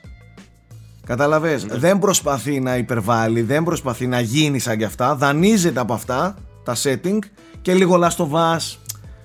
Ε, Έχει ένα, ένα σύνολο από τέτοια πράγματα, αλλά δεν υπερβάλλει. Σου λέω που το χάνει. Το χάνει στη δομή. Τέλος. Εκεί είναι απογοητευτικό. Εντάξει, σίγουρα το επόμενο θα λάβει feedback.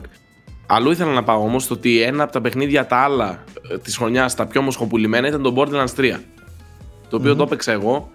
Ε, είναι στα πολύ καλά παιχνίδια που έπαιξα φέτος, αλλά όντας φαν της σειράς, έχω παίξει πάρα πολλές φορές το 2. Το έχω παίξει τρεις φορές, έχω παίξει το 1. Τα, τα λατρεύω τα Borderlands με παρέα. Δηλώνω ένα κλικ απογοητευμένος, αλλά παραμένει εξαιρετικό. Ήταν πολύ καλό παιχνίδι.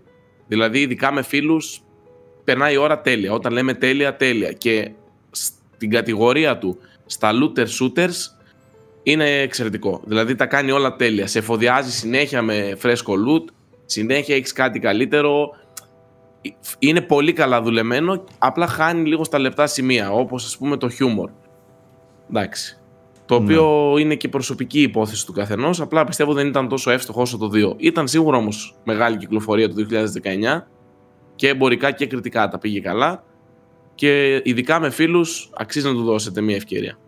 Έχει πάρει και πάρα πολύ patch και νέο περιεχόμενο. Οπότε και πολλά τεχνικά θεματάκια που είχε στην αρχή που με στεναχώρησαν εμένα έχουν διορθωθεί πλέον. Παρακάτω.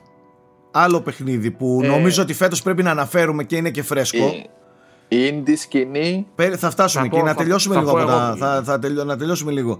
Φέτος δεν μπορούμε να, να αναφέρουμε παιδιά για το πόσο εξαιρετικό παιχνίδι είναι το Call of Duty. Ναι. Θα το έλεγα και εγώ τώρα. Ναι, δηλαδή Εντάξει, δεν- είναι τρομερό φέτος, παιδιά. Ναι, δηλαδή δεν μπορούμε να μην δω. Δεν ξέρω αν πρέπει να μπει σε λίστες ή όχι. Εγώ ξέρω ότι αυτό που παίζω είναι παραδοσιακό, καλό, ποιοτικό, πορωτικό Call of Duty. Τέλος. Δεν μπορείς να το πεις καλύτερα από το πορωτικό. Εγώ ασχολιόμουν με τα Call of Duty παλιά μέχρι που στον Ghost αγανάκτησα και λέω εντάξει, φτάνει πια με αυτή τη. Είχε αρχίσει να ξεφεύγει προς την κακή κατεύθυνση το Call of Duty. Το παράτησα για λίγα χρόνια. Φέτος μου κίνησε το ενδιαφέρον και το βλέπω λίγο πιο γιωμένο. Δηλαδή δεν είναι τόσο το. Έχει και τα set pieces τα, τα Call of Duty, εντάξει, για τα οποία το αγαπάει πάρα πολλοί κόσμος, αλλά είναι λίγο πιο γιωμένο. Βλέπεις λίγο πιο μιλιταριστική προσέγγιση. Απίστευτα γραφικά. Απίθανο. Ωραίοι χαρακτήρες. Πολύ δυνατό το Call of Duty φέτος. Απίθανο Μπράβο. το Modern Warfare. Και ε, το multiplayer του τρομερό και υπεργεμάτο και έρχεται και Battle Royale άμα ακούσουμε τις φήμες. Πολύ δυνατό πακετάκι. Έτσι. Άλλη μεγάλη κυκλοφορία. Νομίζω και για το Star Wars πρέπει να πούμε. Το Star Wars. Αυτό ναι, πρέπει να σίγουρα, πούμε. Ναι. Εγώ δεν το τελείωσα, αλλά έπαιξα ένα, έκανα ένα τρίωρο, τετράωρο live stream. Και, και το βρήκα εξαιρετικό το Star Wars. Δηλαδή, ξαναλέω, δεν μπορώ να εκφέρω ε, ολοκληρωμένη άποψη, αλλά αυτές οι τέσσερις, πρώτες, τρεις, τέσσερις, πώς δεν θυμάμαι, πρώτες ώρες μου, έδειξα, μου έδειξαν ένα παιχνίδι πολύ πολύ στα γούστα μου.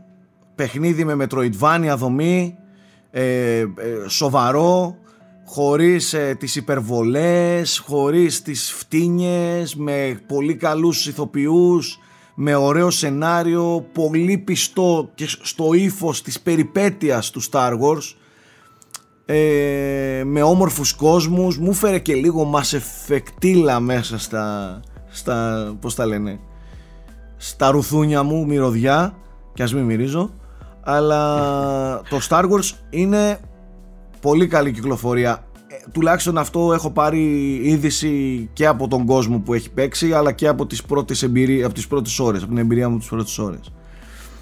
Ε, σίγουρα πρέπει να αναφερθεί φέτος. Δεν είναι ούτε απογοητευτικό, ούτε, ε, πώς το λένε, πες το ρε, ψάχνουν τη λέξη τώρα. Αρπαχτή. Ναι, ούτε αρπαχτή, ούτε τέτοια, τέτοια πράγματα. Άσχετα το ότι μεταξύ- κυκλοφόρησε ένα μήνα πριν έτσι για να εκμεταλλευτεί το, το vibe της ταινίας και, και, και, αλλά το παιχνίδι Γιατί στέκεται. όχι; στέκ- ναι, και γιατί όχι στην τελική. Αλλά εφόσον σαν παιχνίδι στέκεται τόσο τέλεια και είναι και μεγάλο, έχει, πολύ, έχει συνδυάσει ποικιλία, έχει μια ποικιλία, συνδυάζει μηχανισμούς από πάρα πολλά παιχνίδια ε, και τις παντρεύει τέλεια, τους παντρεύει τέλεια τους μηχανισμούς, το θεωρώ εξαιρετική περίπτωση. Να κολλήσω εδώ πέρα σαν αυτοκολλητάκι με μια μικρή παρένθεση ότι η Respawn πέρα από αυτό έβγαλε και το Apex Legends φέτος το Φεβρουάριο το οποίο από το πουθενά κυκλοφόρησε. Για μένα είναι το καλύτερο multiplayer παιχνίδι που έπαιξα φέτος. Έχω γράψει, είναι και το παιχνίδι που έπαιξα περισσότερο φέτος. Καλός ή κακός το ζεμάτισα. Ε, για, δεν περίμενα ποτέ στη ζωή μου ότι θα καθόμουν να ασχοληθώ τόσο πολύ με free to play παιχνίδι. Και όμως το Apex παιδιά ήταν τρομερό και έφερε στην Battle Royale συνταγή πολύ φρεσκάδα και όλα Ισχύει τα χαρακτηριστικά μετά τα πήραν οι μεγάλοι και τα αντέγραψαν. Ισχύει. Ε, μου άρεσε πάρα πολύ. Και και φέτος εν η τέλει Respawn- είναι πετυχημένο θεωρείται, δεν έφυγε, δεν εξαφανίστηκε, υφίσταται Το ακόμη. Apex όχι, παραμένει. Εννοείται παραμένει. Παραμένει Και η τρίτη ψηλά, σεζόν ας πούμε, ήταν- ναι. Ε, παραμένει γιατί το gameplay του είναι απίστευτα εθιστικό και καλοφτιαγμένο. Δηλαδή, όσοι, α, σε όσο αρέσει αυτό το γρήγορο το shooting, ε, για το οποίο η Respawn έγινε γνωστή με το Titanfall, Θα ήταν. ε, το οποίο δεν είναι τόσο γιωμένο ε, στο έδαφος, αλλά είναι λίγο πιο γρήγορο και φαντασμαγορικό, είναι τρομερό. Έτσι, στο, ba- σε Battle Royale περιβάλλον. Αυτό μια μικρή Κάναμε και, παρένθεση. όχι δεν είναι μικρή, κάναμε και την αναφορά σε ένα παιχνίδι που ε, φέτος καλός ή κακός ε, Απασχόλησε πολύ απασχόλησε κόσμο, φαντάσου, πολύ, εγώ πολύ την έριξα game. ατελείωτο Μα και στο εγώ έπαιξα Apex. Όχι τόσο, αλλά και εγώ έπαιξα και εμένα μου αρέσει το Apex. Απλά είναι παιχνίδι που θέλει πάρα πολύ συγκέντρωση και αφοσίωση. Δεν είναι παιχνίδι που βάζει εύκολα, α, κάτσε να παίξω δυο ματσάκια. Θέλει δηλαδή να, να παίξεις, θέλει Θέλει, να ναι. ασχοληθείς, θέλει να, να αναπτύξεις skill, να το μάθεις, να, να εκπαιδευτείς και να, να πειραματιστείς πάνω του. Δεν είναι έτσι απλό. Βάλε, ξέρω εγώ και ό,τι να είναι. Ήταν όμως από τις μεγάλες κυκλοφορίες. Πολύ ανταγωνιστικό, πάρα πολύ ανταγωνιστικό. Ε, Ε, παρακάτω. Κύριοι, Τώρα, πριν περάσουμε, είναι νομίζω μερικά ακόμα πρέπει να- Πριν περάσουμε στην τριάδα, θέλω να πω για το Outer Worlds, παιδιά. Ε, το οποίο σ- στους αρπιτζάδες και δει σε αυτούς που τους αρέσει το Fallout είναι γράμμα αγάπης. Είναι πραγματικά ένα RPG από τα παλιά, λες και βγήκε από χρονοκάψουλα, το οποίο φέρνει και θετικά και αρνητικά, έτσι, η παλιακιά του αυτή δομή. Ε, πάρα πολύ δυνατοί χαρακτήρες. Ε, φαίνεται, μου, μου έφερε ένα αίσθημα Mass Effect 1 ότι τώρα βιώνω την αρχή ενός μεγάλου ταξιδιού. Πολύ καλοδουλεμένος κόσμος. Για τα πάντα υπάρχει μια εξήγηση. Για το παραμικρό που θα βρεις μέσα στον κόσμο υπάρχει μια εξήγηση. Ε, οι αποφάσεις σου φαίνεται να έχουν επιρροή.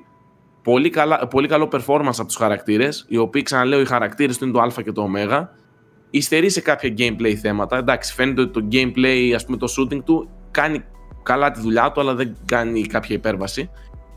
Ε, αλλά συνολικά είναι πάρα πολύ δυνατό παιχνίδι και οι αρπιτζάδες πρέπει να του δώσουν οπωσδήποτε μια ευκαιρία.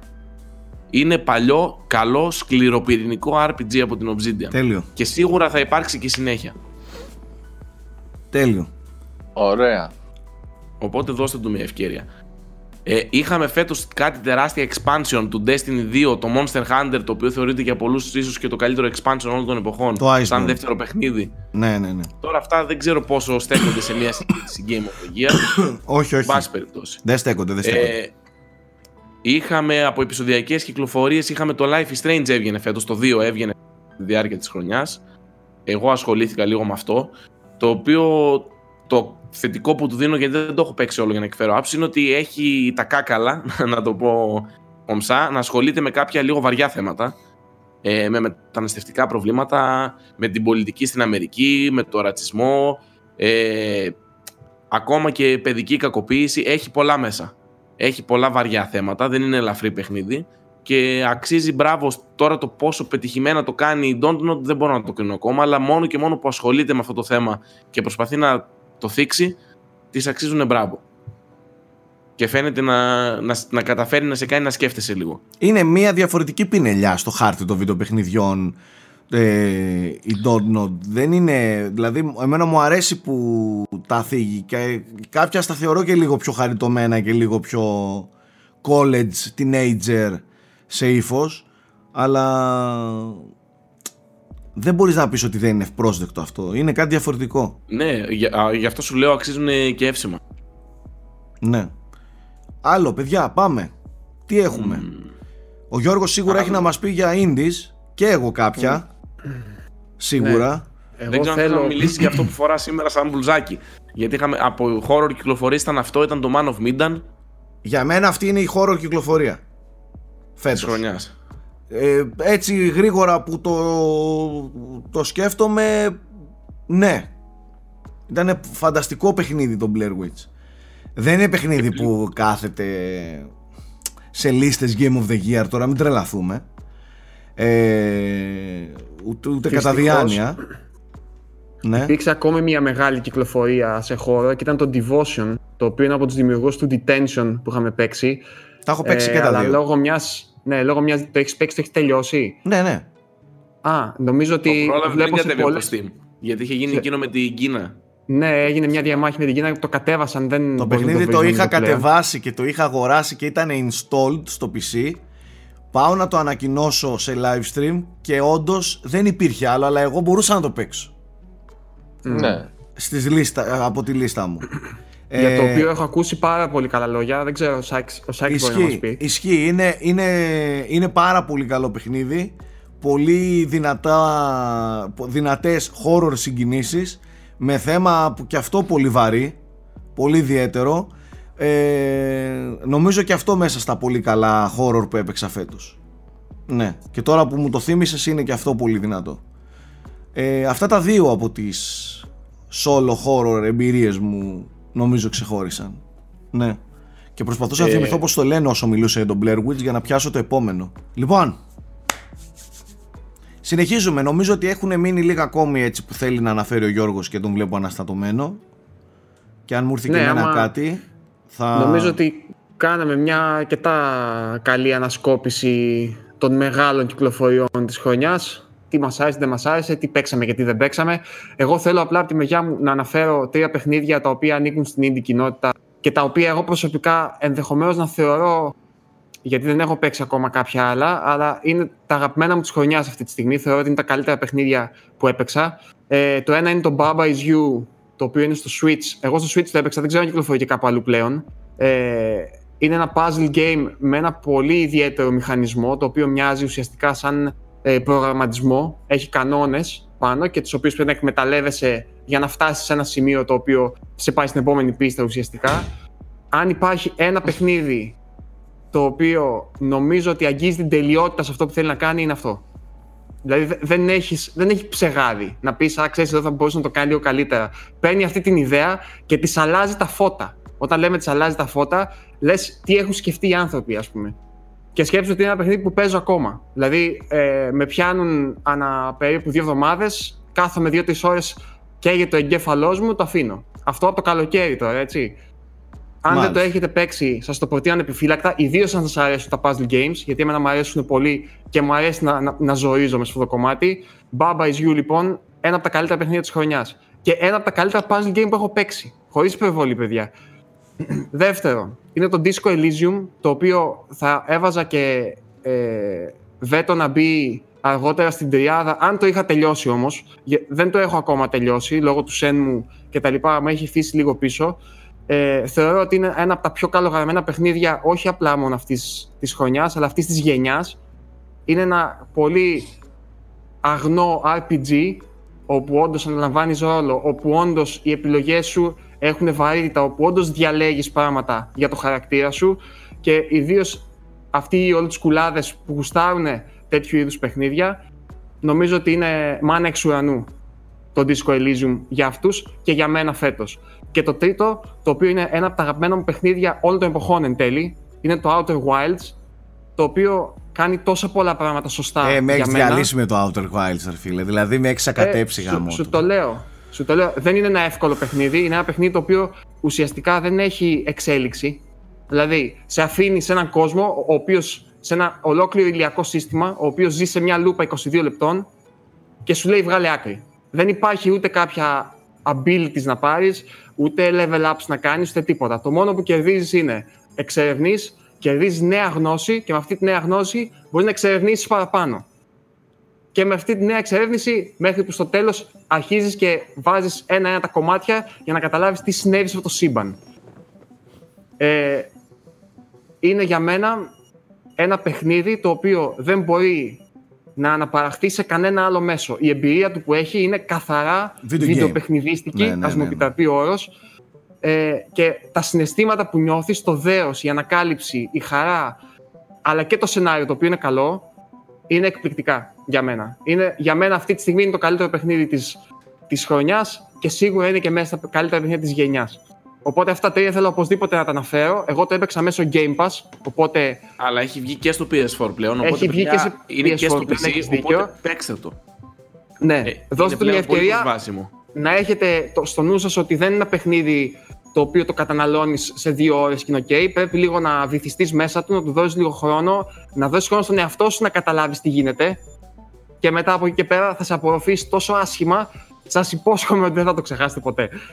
Οπότε αυτά τα τρία παιχνίδια θέλω να τα αναφέρω οπωσδήποτε πριν πάμε στην τελική μας τριάδα, η οποία είναι αυτή.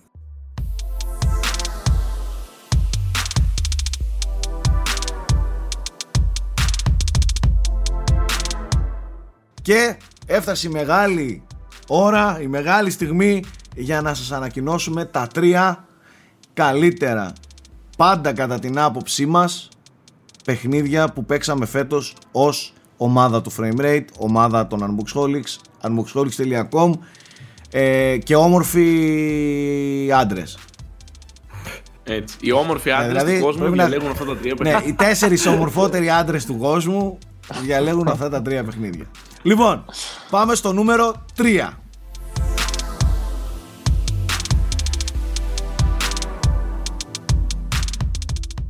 Μάλιστα. Τώρα νομίζω ότι εδώ είναι δύσκολα τα πράγματα.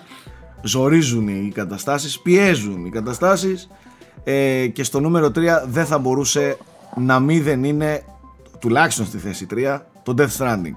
Το οποίο Death Stranding αναστάτωσε πολύ τη βιομηχανία. Την αναστάτωσε και πολύ πριν και αμέσως μετά την κυκλοφορία του. Ένα πολύ πολύ πολύ ιδιαίτερο παιχνίδι που κατά την άποψή μου προσπαθεί και κάνει όντως κάτι πολύ διαφορετικό από αυτό που και περιμέναμε από αυτά όμως που έχουμε παίξει ε, έως σήμερα. Ε, δυστυχώς για πολλούς και σε κάποια σημεία είναι απογοητευτικό. Σε σημεία που περιμέναμε να είναι αλλιώς. Εν τέλει δεν είχε τίποτα από όλα αυτά στο μυαλό του ο Kojima και η παρέα του. Αλλά είχε στο μυαλό του να φτιάξει ένα παιχνίδι που η βασική του ιδέα βρίσκεται σε πολύ μεγάλο βάθος και δεν είναι απλά έτσι και μόνο για να υπάρχει ως βιτρίνα και απλά παίζει και βλέπετε. Η, η ιδέα του, που, που διέπει το σύνολο του Death Stranding είναι, είναι σοκαριστική. Ε, εμένα το, το, το σενάριο και όλα αυτά που είδα μέσα στο παιχνίδι με συγκλώνησαν. Ε, θεωρώ ότι είδα κάποια πράγματα που για πρώτη φορά συμβαίνουν στο μέσο. Αυτό που προσπάθησε ο Kojima να κάνει με το να ενώσει, όχι να ενώσει μεταξύ τους τους παίκτες, αλλά να ενώσει τις, τις αντιλήψεις τους, ε, είναι, είναι σοκαριστικό. Ε, το Death Stranding έχει το, το πιο ακριβό cast που έχει υπάρξει ποτέ στην ιστορία των βιντεοπαιχνιδιών είναι πολύ πιο κινηματογράφος από ό,τι φαίνεται ε, είδαμε κάποιες συγκλονιστικές ερμηνείες με, με εντυπωσιακότερη και βραβευμένη του, του Μάτς Μίκελσεν είδαμε κάτι άλλο στο χώρο των βιντεοπαιχνιδιών είδαμε το Hollywood να ασχολείται με video games να, να, να, να πλέκονται να, να ζυμώνονται αυτά τα δύο πράγματα και να γεννιέται το Death Stranding. Το οποίο η γένα αυτή έχει θέματα παικτικά.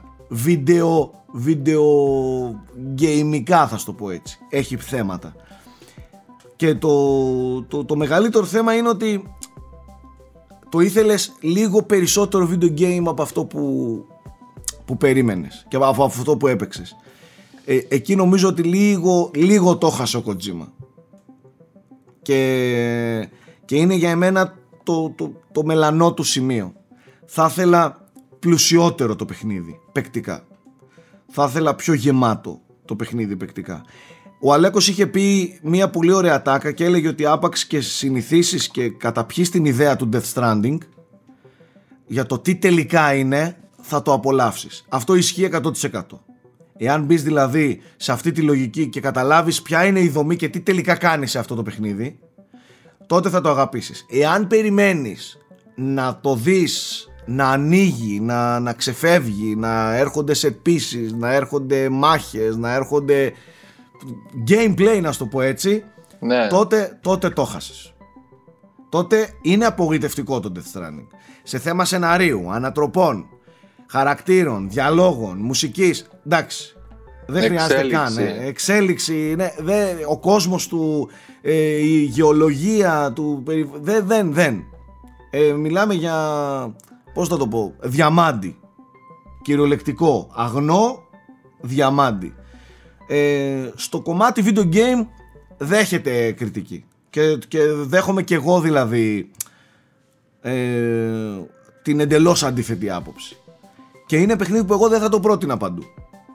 Έτσι, να τα λέμε και αυτά. Ένας που, έχει, που θέλει απλά, πώς το λένε, να, να κάνει hardcore gaming, δεν υπάρχει λόγος να παίξει Death Stranding. Ε, όσοι όμως θέλουν να βιώσουν μια εμπειρία, γιατί μιλάμε για εμπειρία το Death Stranding, μια εντελώς διαφορετική, ψαγμένη, αλλά όχι ψαγμένη ακαταλαβίστικα από ό,τι τι είπε τώρα ο ποιητής. Το είπα και στο βίντεο review. Το, το παιχνίδι έχει ξεκάθαρο σενάριο, ξεκάθαρη ιστορία, ξεκάθαρη εξέλιξη, ξεκάθαρα τα μηνύματα περνιούνται. Είναι πολύ πιο μεστό Metal Gear. Ακριβώς, πολύ. Και, και στο πόσα πράγματα σου, σου απαντάει και σου αποκαλύπτει στο τέλος. Έτσι, ακριβώς. Εγώ θέλω να κάνω μια ερώτηση στον Nike, ο οποίος ξέρουμε ότι του αρέσει ο Kojima και τον παρακολουθεί στενά από, από την αρχή του ουσιαστικά. Βλέπεις μια ορίμανση του Kojima, ας πούμε, σαν, σαν δημιουργός στο Death Stranding; Βλέπω, βλέ- βλέπω μια αλλαγή. Τώρα αυτό αν επήλθε επειδή είτε κουράστηκε, είτε ορίμασε, είτε ήθελε κάτι άλλο, ξέρεις, ήθελε να ξεπετάξει αυτήν τη, τη μεταλγιαρίτιδα, ξέρω εγώ, Ναι, ναι. ε, ή κάτι συ- σχετικά με την Konami, ξέρεις, ή το χρόνια τώρα αποζητούσε να κάνει κάτι άλλο. Ε, βλέπω μια αλλαγή και ίσως, ναι, ίσως αυτό τίνει προς ορίμανση. Παρόλο που όλα και τα Metal Gear πάντα, τα μηνύματα που μεταδίδαν ήταν πολύ πιο υψηλού περιεχομένου και νοημάτων ε, και εδώ και παραμένει μοντέρνος. Δηλαδή πάντα, πάντα ήταν, ε, ξέρεις, και τότε με, τα, με τις πυρηνικές κεφαλές και αυτό Ναι, και με ναι. την παγκοσμιοποίηση και ψυχρός πόλεμος. Και Πιάνει- εδώ τώρα. πιάνει τον παλμό πολύ της εποχής. εύστοχος. Πολύ εύστοχος. Πολύ. Δηλαδή, α, το πιο απλό, ο πιο απλός μηχανισμός, τα likes, ας πούμε.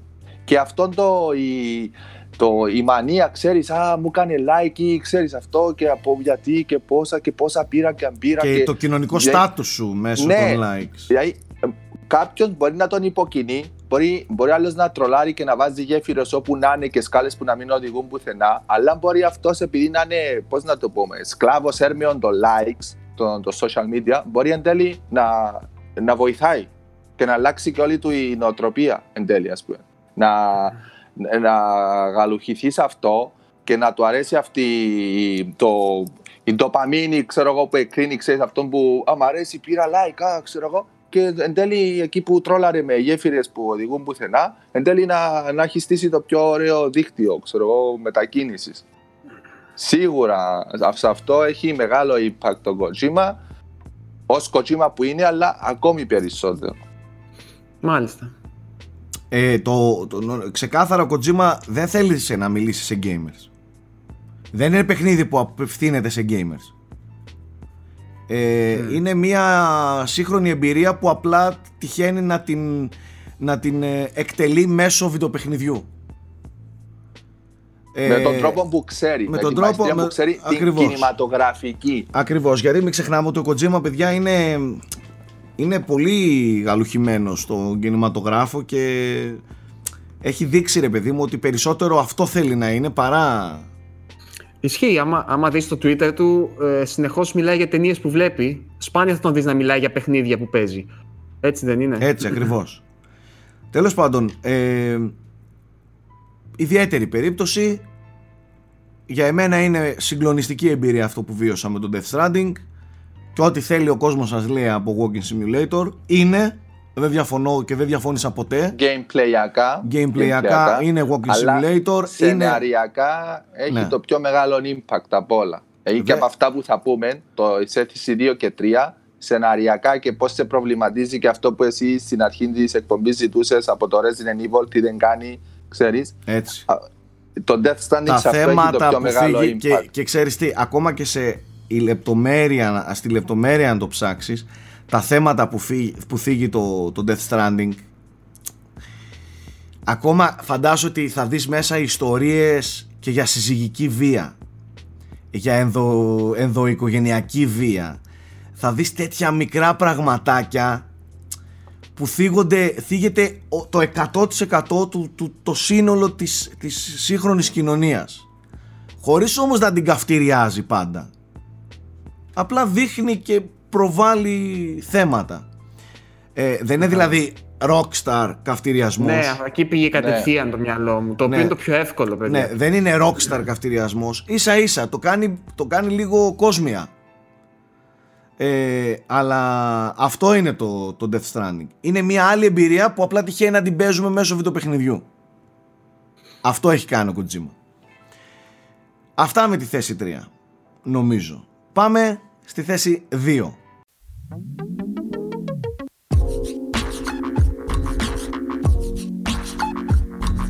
Δεν θα μιλήσω για τη θέση 2 Πολύ. Θα, θα αφήσω τα παιδιά γιατί νομίζω έχουν παίξει περισσότεροι Εκτός τον ΑΕΚ. Ε, είμαι στα δύο τρίτα. Α, Εντάξει. ωραία, μια χαρά, τέλεια. Ε, Το μόνο που θα πω είναι ότι Κανείς δεν περίμενε Ότι το Control θα είναι τόσο καλό παιχνίδι κανείς δεν περίμενε ότι η Remedy θα ξεπεράσει τον εαυτό της χωρίς μεγαλύτερο budget και κανείς δεν περίμενε ότι όταν το βλέπαμε στις εκθέσεις και στα trailers ότι αυτό το παιχνίδι θα πολυβραβευτεί, ε, θα τιμηθεί, θα, θα αμιληθεί και, και εν τέλει θα κερδίσει τις καρδιές μας. Το Control είναι μία από τις καλύτερες εμπειρίες που, που εβίωσα φέτος και τα τελευταία χρόνια ιδιαίτερο, μικρό, χωρίς να υπερβάλλει πουθενά gameplayακά, παικτικά είναι ένα, ένα, ένα αριστούργημα ε, και τα υπόλοιπα τα αφήνω στους, στους υπόλοιπους. Ε, εγώ αυτό που θέλω να πω είναι ότι για μένα δύο είναι οι βασικοί λόγοι που βρίσκεται τόσο ψηλά. Πρώτον, ήταν με διαφορά το πιο απολαυστικό παιχνίδι σε θέματα μηχανισμών, εκτέλεσης, αλλά και από τη μεριά του παίχτη. Ε, αίσθησης δηλαδή, ε, που έπαιξα φέτος. Δεν το βαγιώσουν δηλαδή αυτό το πράγμα, παρόλο που δεν έχει ατελείωτα abilities, ας πούμε, η, ε, πώς λέγότανε, η, η πρωταγωνίστρια. Ε, Τέλος πάντων, δεν έχει σημασία. Ε, είναι τόσο όμορφα εκτελεσμένα που δεν, δεν χωταίνεις να, να τα κάνεις. Και δεύτερον, έχει κατά τη γνώμη μου έναν από τους πιο δημιουργικούς, πρωτότυπους και ενδιαφέροντες χώρους του να εξερευνείς. Και, και, και αυτό οφείλεται κυρίως στην αισθητική του. Τζέσι δεν τη λέγανε. Δηλαδή, Τζε- Τζέσι. Τζέσι. Τζες, σωστά. Ε, αν σκεφτείτε ότι έχουν καταφέρει και έχουν κάνει ένα Metroidvania μέσα στο χώρο ουσιαστικά ενός γραφείου, δηλαδή ενός τυπικού ε, άχρωμου άοσμου Γκρίζου. γραφείου υποτίθεται, Ναι, ναι, ναι. Ε, υποτίθεται, ναι, Υποτίθεται, αυτό. ναι, αλλά παίρνοντας αυτό το πολύ κοινότυπο ας πούμε μέρος και το έχουν μετατρέψει τόσο, τόσο όμορφα και τόσο ξάστερα ας πούμε σε κάτι τελείως δικό του ε, είναι συ- συγκλονιστικό. Από τα τρίγωνα που είναι ένα σύμβολο το οποίο υπάρχει παντού σε όλο το παιχνίδι μέχρι τους απίθανους φωτισμούς κάθε, κάθε μικρού δωματίου που πας.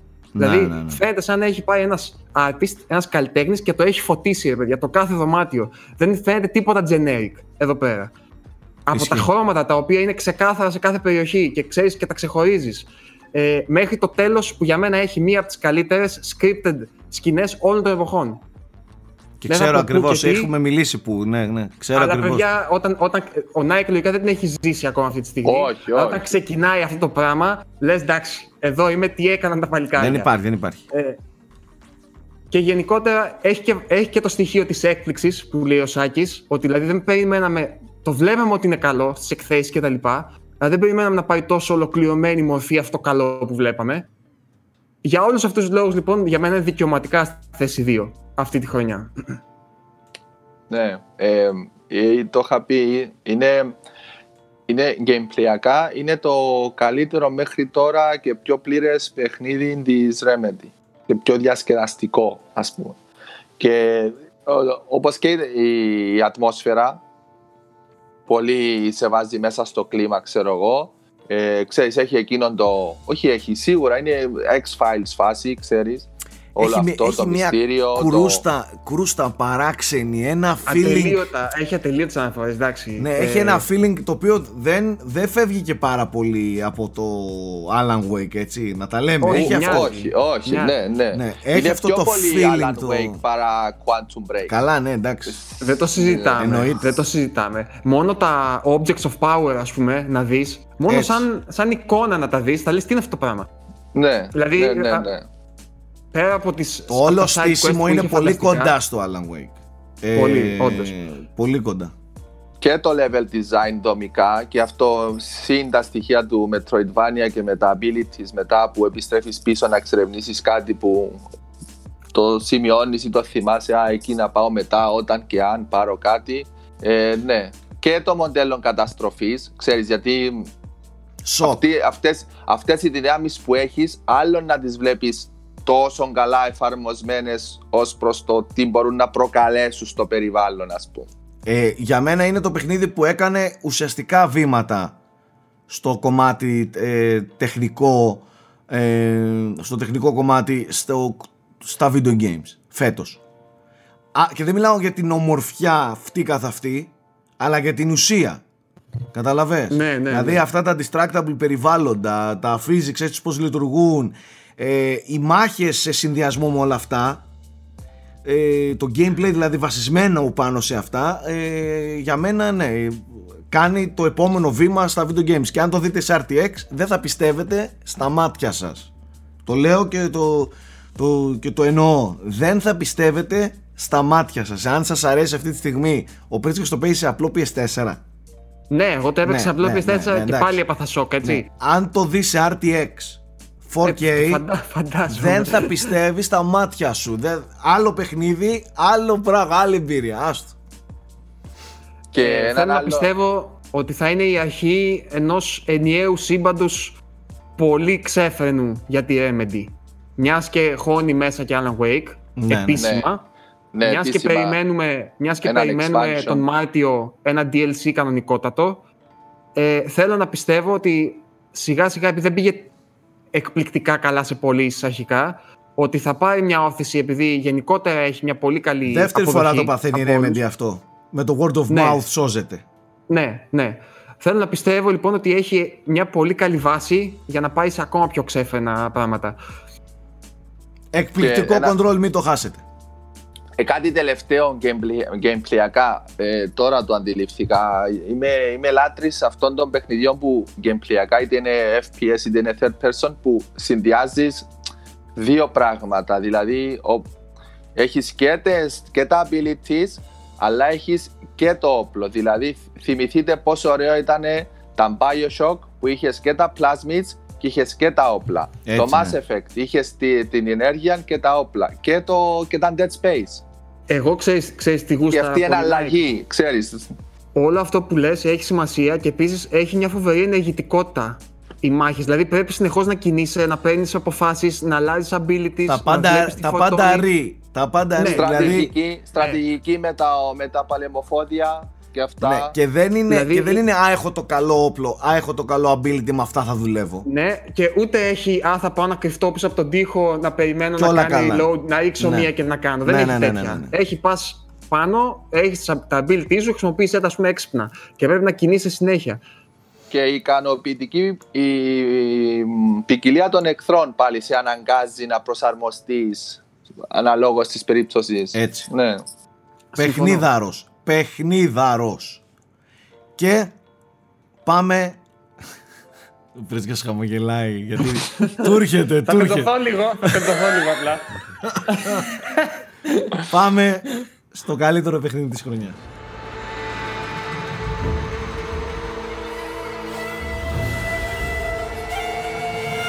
Πώς τους πετσόκοψες έτσι πάλι ρε Βηγιαζάκη, πώς τους πετσόκοψες έτσι.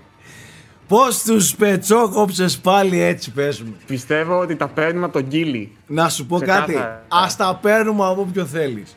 Αυτό που κάνει ο Μιγιαζάκη στην κοινότητα των βιντεοπαιχ... στην κοινωνία των βιντεοπαιχνιδιών δε- δεν ξέρω με τι, με τι γράμματα πρέπει να γραφτούν στην ιστορία τους αλλά πώς τους πετσόκοψες έτσι πάλι ρε Μιγιαζάκη Έχετε καψούρα με τη From Software και τε... Πώς τους πετσόκοψες έτσι πάλι πες μου.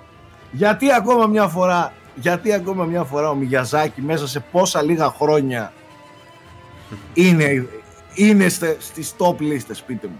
Και Γιατί; χωρίς easy mode. είναι τυχαίο και να σας πω και κάτι άλλο. Αυτή τη στιγμή δικαιωματικά η From Software είναι η καλύτερη και πιο φορμαρισμένη εταιρεία στην, στην αγορά. Και θα σας πω γιατί.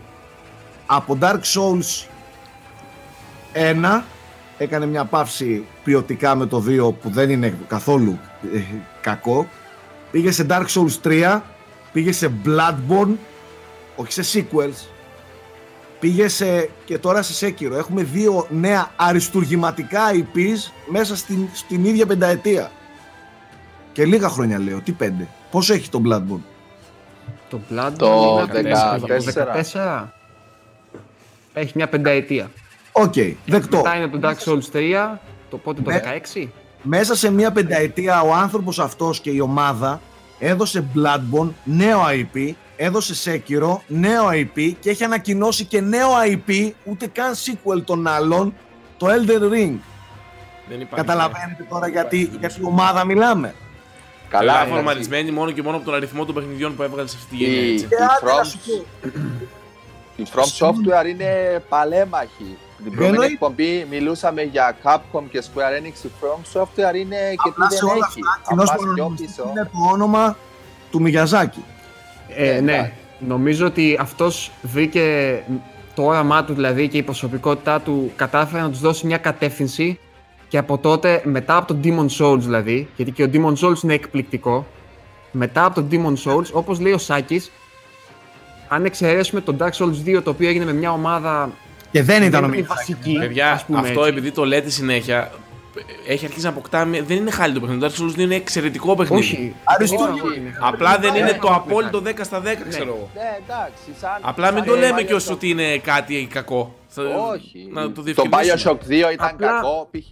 Έλειπε Δεν, ο αυτό, Kane. δεν, δεν κάνει τίποτα Απλά, παραπάνω. ναι. Δεν κάνει Εντάξει, τίποτα αλλά ότι παραπάνω, ήταν ας το παιχνιδάρα, πούμε μία έτσι. παιχνιδάρα και μισή. ήταν. Όχι, όχι. Αλλά είναι τόσο ψηλά τα standards της, της From Software που μπροστά στα υπόλοιπα το Dark Souls 2 κάπως ξεχωρίζει, ρε παιδί μου. Ξεχωρίζει με αρνητική χρειά. Αλλά όλα τα υπόλοιπα είναι από απίστευτα μέχρι αριστουργήματα που καθορίζουν γενιές. Έτσι. Δηλαδή δεν υπάρχει άλλη εταιρεία που να έχει βγάλει με τέτοια συνέπεια τέτοια παιχνίδια. Και μπορεί Είναι- κάποιος να πει ναι, αλλά είναι παραλλαγή ενός θέματος ουσιαστικά. Το Dark Souls. OK, το δέχομαι. Δεν Ίσως έχει η σημασία. Το, Platinum. το Sekiro δανείζεται μηχανισμούς, αλλά δεν το λες και τόσο μεγάλη παραλλαγή. Είναι πολύ Κοίταξε. διαφορετικό από τα Souls. Ε, δεν θα συμφωνήσω. Θεωρώ ότι δομικά είναι Souls. Δομικά. Οι λεπτομέρειες του gameplay και ο τρόπος που παίζεται, ναι, το σύστημα Marx δεν έχει καμία σχέση. Αλλά σαν δομή, γιατί έχει μεγάλη σημασία το πώς δομείται ένα παιχνίδι, ενώ στο πώς προσλαμβάνεται από τον παίχτη. Είναι πανομοιότυπο. Για μένα μέχρι στιγμής η, η Dark- η From Software πειραματίζεται ακόμα πάνω σε αυτή τη φοβερή δομή που σκέφτηκε με, το, με τα Demons. Έκανε ένα φοβερό με τον Dark Souls, το οποίο κατά τη γνώμη μου το τερμάτισε όσον αφορά αυτή τη δομή. Και μετά το Bloodborne το πήγε σε μονοπάτια τελείως διαφορετικά. Και το Sekiro τώρα το πάει πάλι σε άλλα διαφορετικά μονοπάτια. Δεν μπορείς να Ναι, πεις όμως απλά- δεν συγγενεύουν κάπως. Συγγενεύουν, απλά είναι αρκετά διαφορετικό. Όχι, όχι για να μην. Δεν είναι κάτι διαφορετικό. Συμφω... Δεν... Ρε φίλε, μπορώ να σου Πώς το να πω σου σε πω τώρα; μια. σ- να στο κάνω σαν μια παρομοίωση. Δηλαδή, Ναι. πες ότι η Mercedes είναι όλα τα αυτοκίνητά της Mercedes, αλλά το S-Class είναι κούρσα και φτιάχνει και άλλη σειρά που είναι Jeep. Κατάλαβες, όλα είναι Mercedes, όλα είναι from software, ίδια δομή Souls, Όχι, όχι, αλλά όχι. είναι άλλο Όλα- πράγμα το Sekiro. Όλα, Ε, όλα, όλα είναι αυτή η δομή Mercedes κούρσες. Ναι, αυτό σημαίνει. Εγώ Ναι, πιστεύω όλα ότι είναι με κούρσε, διαφοροποιείται, κάποια αλλά είναι άλλα τέλος κυβικά, πάντων, το κάποια είναι πόσο- λίγο το πιο πώς το γρήγορα. λαμβάνεται κάποια- ο καθένας δεν πιστεύω ότι έχει νόημα. Είναι μια Τι παιχνιδάρα θέλω και να μισή πω, το τι Sekiro. θέλω να πω γιατί το είπα αυτό όμως. Ότι μέχρι στιγμής το έχει ξεφτυλίσει με αυτή την τέτοια. Είναι, είναι από τις εταιρείες η οποία αντιλαμβάνεται στο 1000% τι θα πει gameplay, κατά τη γνώμη μου. Καταλαβαίνει πώς να στήσει και πώς να δομήσει ένα παιχνίδι το οποίο θα βασίζεται 100% πάνω στην αίσθηση του gameplay και να υποστηρίξει όλο αυτό μετά με art, με ε, σενάριο, αν θέλει, με, με οτιδήποτε. Αλλά ο βασιλιάς είναι το gameplay και έχει ασύλληπτη λεπτομέρεια στο πώς στείνει το gameplay. Από εκεί και πέρα όμως τώρα, για μένα αυτή η εταιρεία πρέπει να κάνει ένα βήμα στο κενό τώρα. Μακάρι δηλαδή το Elden Ring μετά από το Sekiro να είναι κάτι εντελώς διαφορετικό. Δε- Να δεν ξέρω μην πού αλλού. Souls δομή. Ναι, ναι. Να πει, ξέρεις κάτι. Τα είδατε αυτά που είδατε. Πάμε να σας ξανακάνω ένα ωραίο ταξιδάκι τώρα σε κάτι διαφορετικό. Αυτό θα ήθελα να δω από το Elden Ring. Αλλά αυτό για του χρόνου. Για το Sekiro, εγώ έχω φάει το ξύλο της αρκούδας, το ξέρετε. Καλύτερα να μιλήσετε εσείς που το έχετε βιώσει μέχρι τέλους. Όχι, είναι Χριστούγεννα, είπαμε και δεν θα σε τρολάρω. Όχι, δεκτό. Χριστούγεννα είναι το δέχομαι. Μπορεί να με το λάβει στο θέλει. Όλοι, όλοι φάγαμε ξύλο. Από το ξύλο βελτιώνεσαι. Ακούστε βέβαια. τι, τι, τι παθαίνω εγώ. Ε, επειδή εγώ παίζω πάρα πολλά παιχνίδια, ποτέ δεν γίνομαι πολύ καλό σε ένα. Να πω ότι, τέτοιο, ότι α, εγώ θα αναπτύξω skill. Τα, τα παιχνίδια του Μιγιαζάκη ξυπνούν πρωτόγωνα gaming συναισθήματα και, και από, από μέσα μου πράγματα. Το, το Sekiro είναι κυριολεκτικά, με την κυριολεκτική έννοια, πώς θα το πω, βίντεο παιχνίδι. Με πιάνεις Γιώργο; Ναι, 100%. Ε, Δηλαδή είναι, είναι παιχνίδι που δεν σε θέλει όπως το Death Stranding μόνο εγκεφαλή. Δεν σε θέλει σαν το Call of Duty μόνο παικτικά στο χειριστήριο. σε θέλει ενεργό, οντότητα ολόκληρη, 100% δικό του. Όχι να Ναι. λίγο από εδώ, λίγο από εκεί. Και δεν σε αφήνει δευτερόλεπτο να χαλαρώσεις. Σου λέει ότι έλα, Ουσία, Πιάνεις το χειριστήριο και πιάνεις δουλειά. Ναι, έτσι ακριβώς είναι, Nike. Έτσι ακριβώς είναι. εργάζεσαι με το Sekiro. Το είπες τέλεια, Nike. Τέλεια. Εργάζεσαι. Παίρνεις ένα εργαλείο εκεί την ώρα μπροστά σου. Δεν παίρνει το χειριστήριο να παίξεις να χαλαρώσεις. Ε, και όλο αυτό όχι μόνο επειδή είναι πολύ δύσκολο και τα λοιπά. Είναι φτιαγμένο και στημένο έτσι το gameplay όπως λέει ο Γιώργος που, που δεν μπορείς να κάνεις κι αλλιώς. Δεν έχεις άλλες επιλογές. Αυτό είναι. Για μένα το Sekiro είναι μια συγκλονιστική εμπειρία. Όπως λέει ο Θέμης θα συμφωνήσω εν μέρη και μαζί του. Είναι εντελώς διαφορετικό παρόλο που μιλάμε για ίδια δομή. Είναι εντελώς διαφορετική εμπειρία αυτή που, που βιώνεις με το Sekiro. Πήρε μια θεματολογία που εμένα δεν με ξετρελαίνει. Δεν αρρωσταίνω με αυτή τη θεματολογία. Αλλά με έκανε να τη λατρέψω πάλι σοβαρά, πάλι σκοτεινά, πάλι προσγειωμένα, χωρίς screen σκηνικά, χωρίς τίποτα. Ε, και φυσικά έδωσε και την ποικιλία που ήθελα και το μέγεθος που ήθελα, ε, το, το σενάριο, το, τους χαρακτήρες. Δεν υπάρχει. Το Sekiro είναι, είναι ένα, ένα διαμάντι που, που εμένα με αναστάτωσε. Δηλαδή τον καιρό που έπαιζα Sekiro. Δεν θέλω καταρχάς να το ξαναδώ. Όχι, Δεν πρέπει πρόκειται να να- το ξαναδείς. Σου, σου ξέφυγαν κάποια εκείνον το optional boss, το... Nike, να α. το κάνεις εσύ. Εγώ δεν θέλω να, το κάνα. δεν θέλω να ξαναδώ Sekiro. Δεν θέλω. Ναι. Μακριά από αυτό το πράγμα. Πολύ μακριά. Τελείωσε. Γεια σας. Αλλά δεν γίνεται, παιδιά, να μην το, εγώ να μην το βάλω στην πρώτη θέση. Δηλαδή, δεν γίνεται. Είναι... Η πιο συγκλονιστική, hardcore, ποιοτική εμπειρία που βίωσα φέτος. Νομίζω το ότι μπορεί να ακούγεται κλεισέ, αλλά αυτό που να λες ότι είναι ο ορισμός του τι σημαίνει βιντεοπαιχνίδι.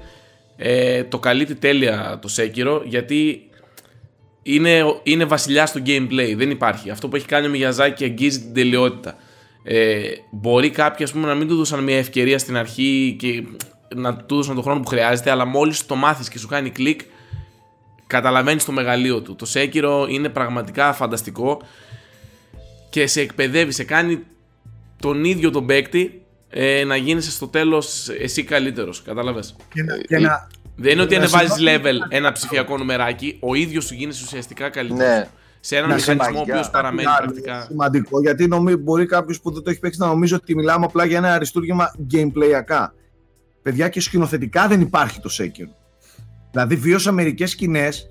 Ε, καλλιτεχνικά Γιώργο, Ναι, Ας- εντάξει, Δηλαδή, παιδιά. Εντάξει, η όποιος παιδιά, χρόνο- θυμάται τον boss, όποιος θυμάται τον boss με, το, με τον, ε, τον Βασίλη Καβαλάρης. Καβαλάρη, τον, ε, τον στρατηγό, Αυτός είναι στην που αρχή. έφυγε ε. μέσα, Ναι.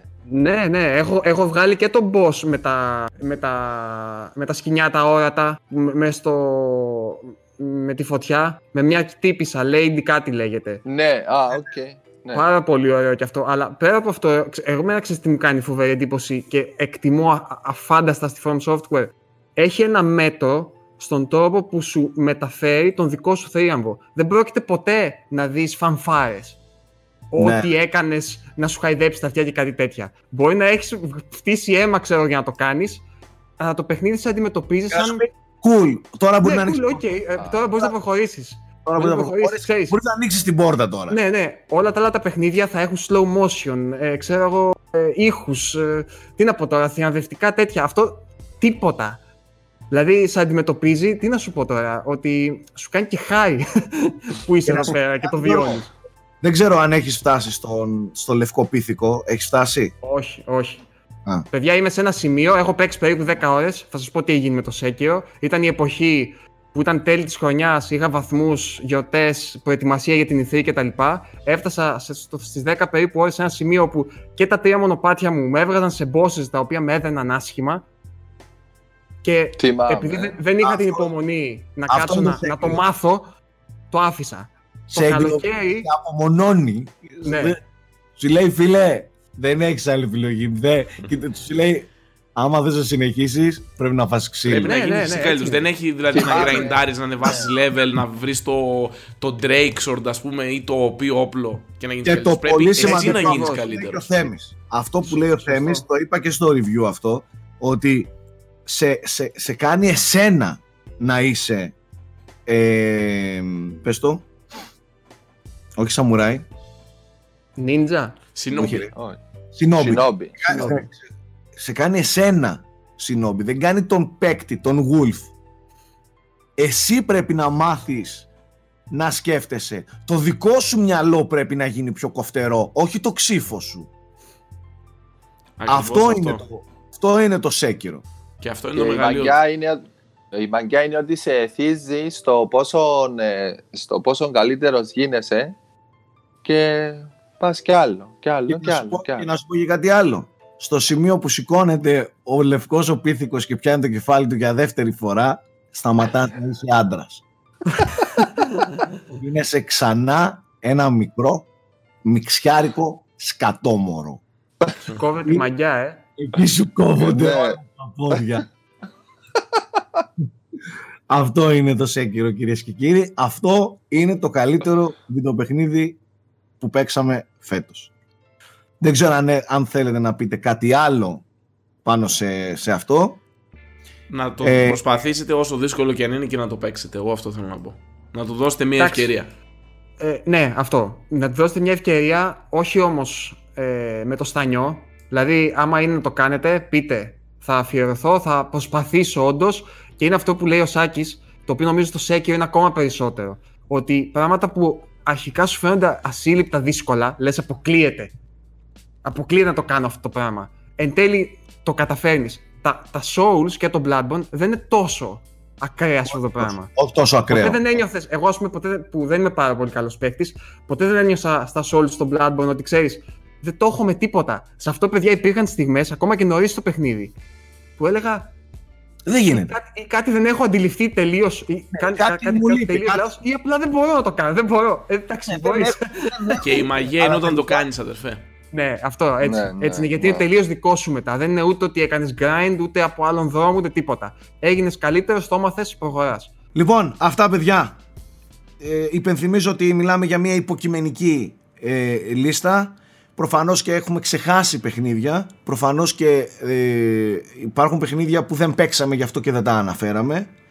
Όλα τε- στην τελική είναι θέμα γούστου και στην τελική γι' αυτό υπάρχουν τα σχόλια από κάτω για να γράψετε εσείς τις δικές σας λίστες, τις δικές σας εμπειρίες ε, με ποια παιχνίδια φέτος ε, φάγατε τις ώρες σας ποια αγαπήσατε και να και όπως πάντα μου αρέσει να διαβάζω και να τα κατεβατά με να έτσι εγώ, να εκείνο, βίωσα εκείνο και, και το άλλο. Ε, τα λατρεύω αυτά τα, τα σκηνικά. Ε, εγώ εύχομαι να έχουμε του χρόνου μία ακόμη καλύτερη χρονιά που θα έχουμε σίγουρα καλύτερη χρονιά στο κομμάτι των βιντεοπαιχνιδιών. Η, η, το 2020 είναι και φαίνεται να είναι συγκλονιστικό. Καταρχάς θέλουμε δεν θέλουμε θα είναι συγκλονιστικό. Θα έχουμε κυκλοφορία δύο μεγάλων κονσολών. Ε, περνάμε στην επόμενη γενιά και εντός και εκτός εισαγωγικών. Ε, οπότε το σίγουρο είναι ότι θα έχουμε, θα έχουμε πολύ, πολύ δουλειά. Α, το 20 πολύ μεγάλα παιχνίδια αναμένονται να κυκλοφορ, ε, κυκλοφορήσουν μέσα στην ε, επόμενη χρονιά.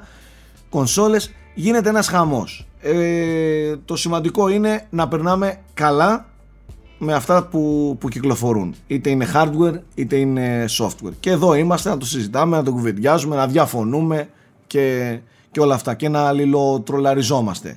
Τώρα για το Sekiro και Easy Mode του Πρίτσικα και την κουβέντα ευτυχώς υπάρχει στο διαδίκτυο δημόσια μπορείτε να πάτε να ανατρέξετε να τη δείτε και να δείτε έναν άνθρωπο που ζητούσε Easy. Εντάξει, εγώ δεν λέω τίποτα. Σας λέω ότι το Twitter του είναι G Πρίτσκας άμα άμα, Πρίτσκας G ε, είναι άμα θέλετε να πάτε να του πείτε δυο λόγια πάντε εγώ δεν θα, δεν θα σας στείλω εκεί να τον κράξετε. Δημόσια για το easy mode. Άμα θέλετε πάντε τι να σας πω τώρα πλάκα κάνει. Να σας πω εγώ τι να κάνετε ρε. λοιπόν αυτά. Ευχαριστώ τα, τα παιδιά. Δεν ξέρω τώρα αν είναι το τελευταίο δεν είναι το τελευταίο της ε, χρονιάς από θέμα frame rate Ε, εδώ θα είμαστε σε αυτές τις εκπομπές με το που ξεκινήσει το, το 2020. Ε, θα προσπαθήσουμε να τηρήσουμε και τότε το πρόγραμμα που έχουμε τώρα όμορφα και ωραία σχεδόν κάθε εβδομάδα ας μην πω κάθε εβδομάδα εντάξει είχαμε κανένα δύο εξαιρέσεις το πήγαμε καλά ε, με τη νέα σεζόν και νομίζω ότι θα, θα συνεχίσουμε σε αυτούς τους ρυθμούς με το Spotify πάντα από κάτω για αυτούς που θέλουν να ακούν όσο ταξιδεύουν ή όσο κάνουν δουλειά ε, και αυτά δεν έχω κάτι άλλο να συμπληρώσω καλές γιορτές να έχετε υγεία ευτυχία, ψυχραιμία και δεν χρειάζεται να, για, για πράγματα που αγαπάμε να, να φτάνουμε σε, σε ακραία πράγματα. Έτσι. Ακρότητες έτσι. Σε ακρότητες. Εκτός, εκτός και αν έχει να κάνει με μελομακάρονα versus Άλλο αυτό. Αυτό άλλο. Αυτό είναι σοβαρό. τώρα μιλάμε για βιντεοπαιχνία, δεν μιλάμε τώρα για σοβ, τέτοια σοβαρά θέματα. Λοιπόν, ε, μην ξεχνάτε ότι τα βιντεοπαιχνίδια μόνο να μας ενώσουν μπορούν και όχι να μας χωρίσουν. Αυτά. Να είστε καλά την αγάπη μας από το Frame Rate Uncut.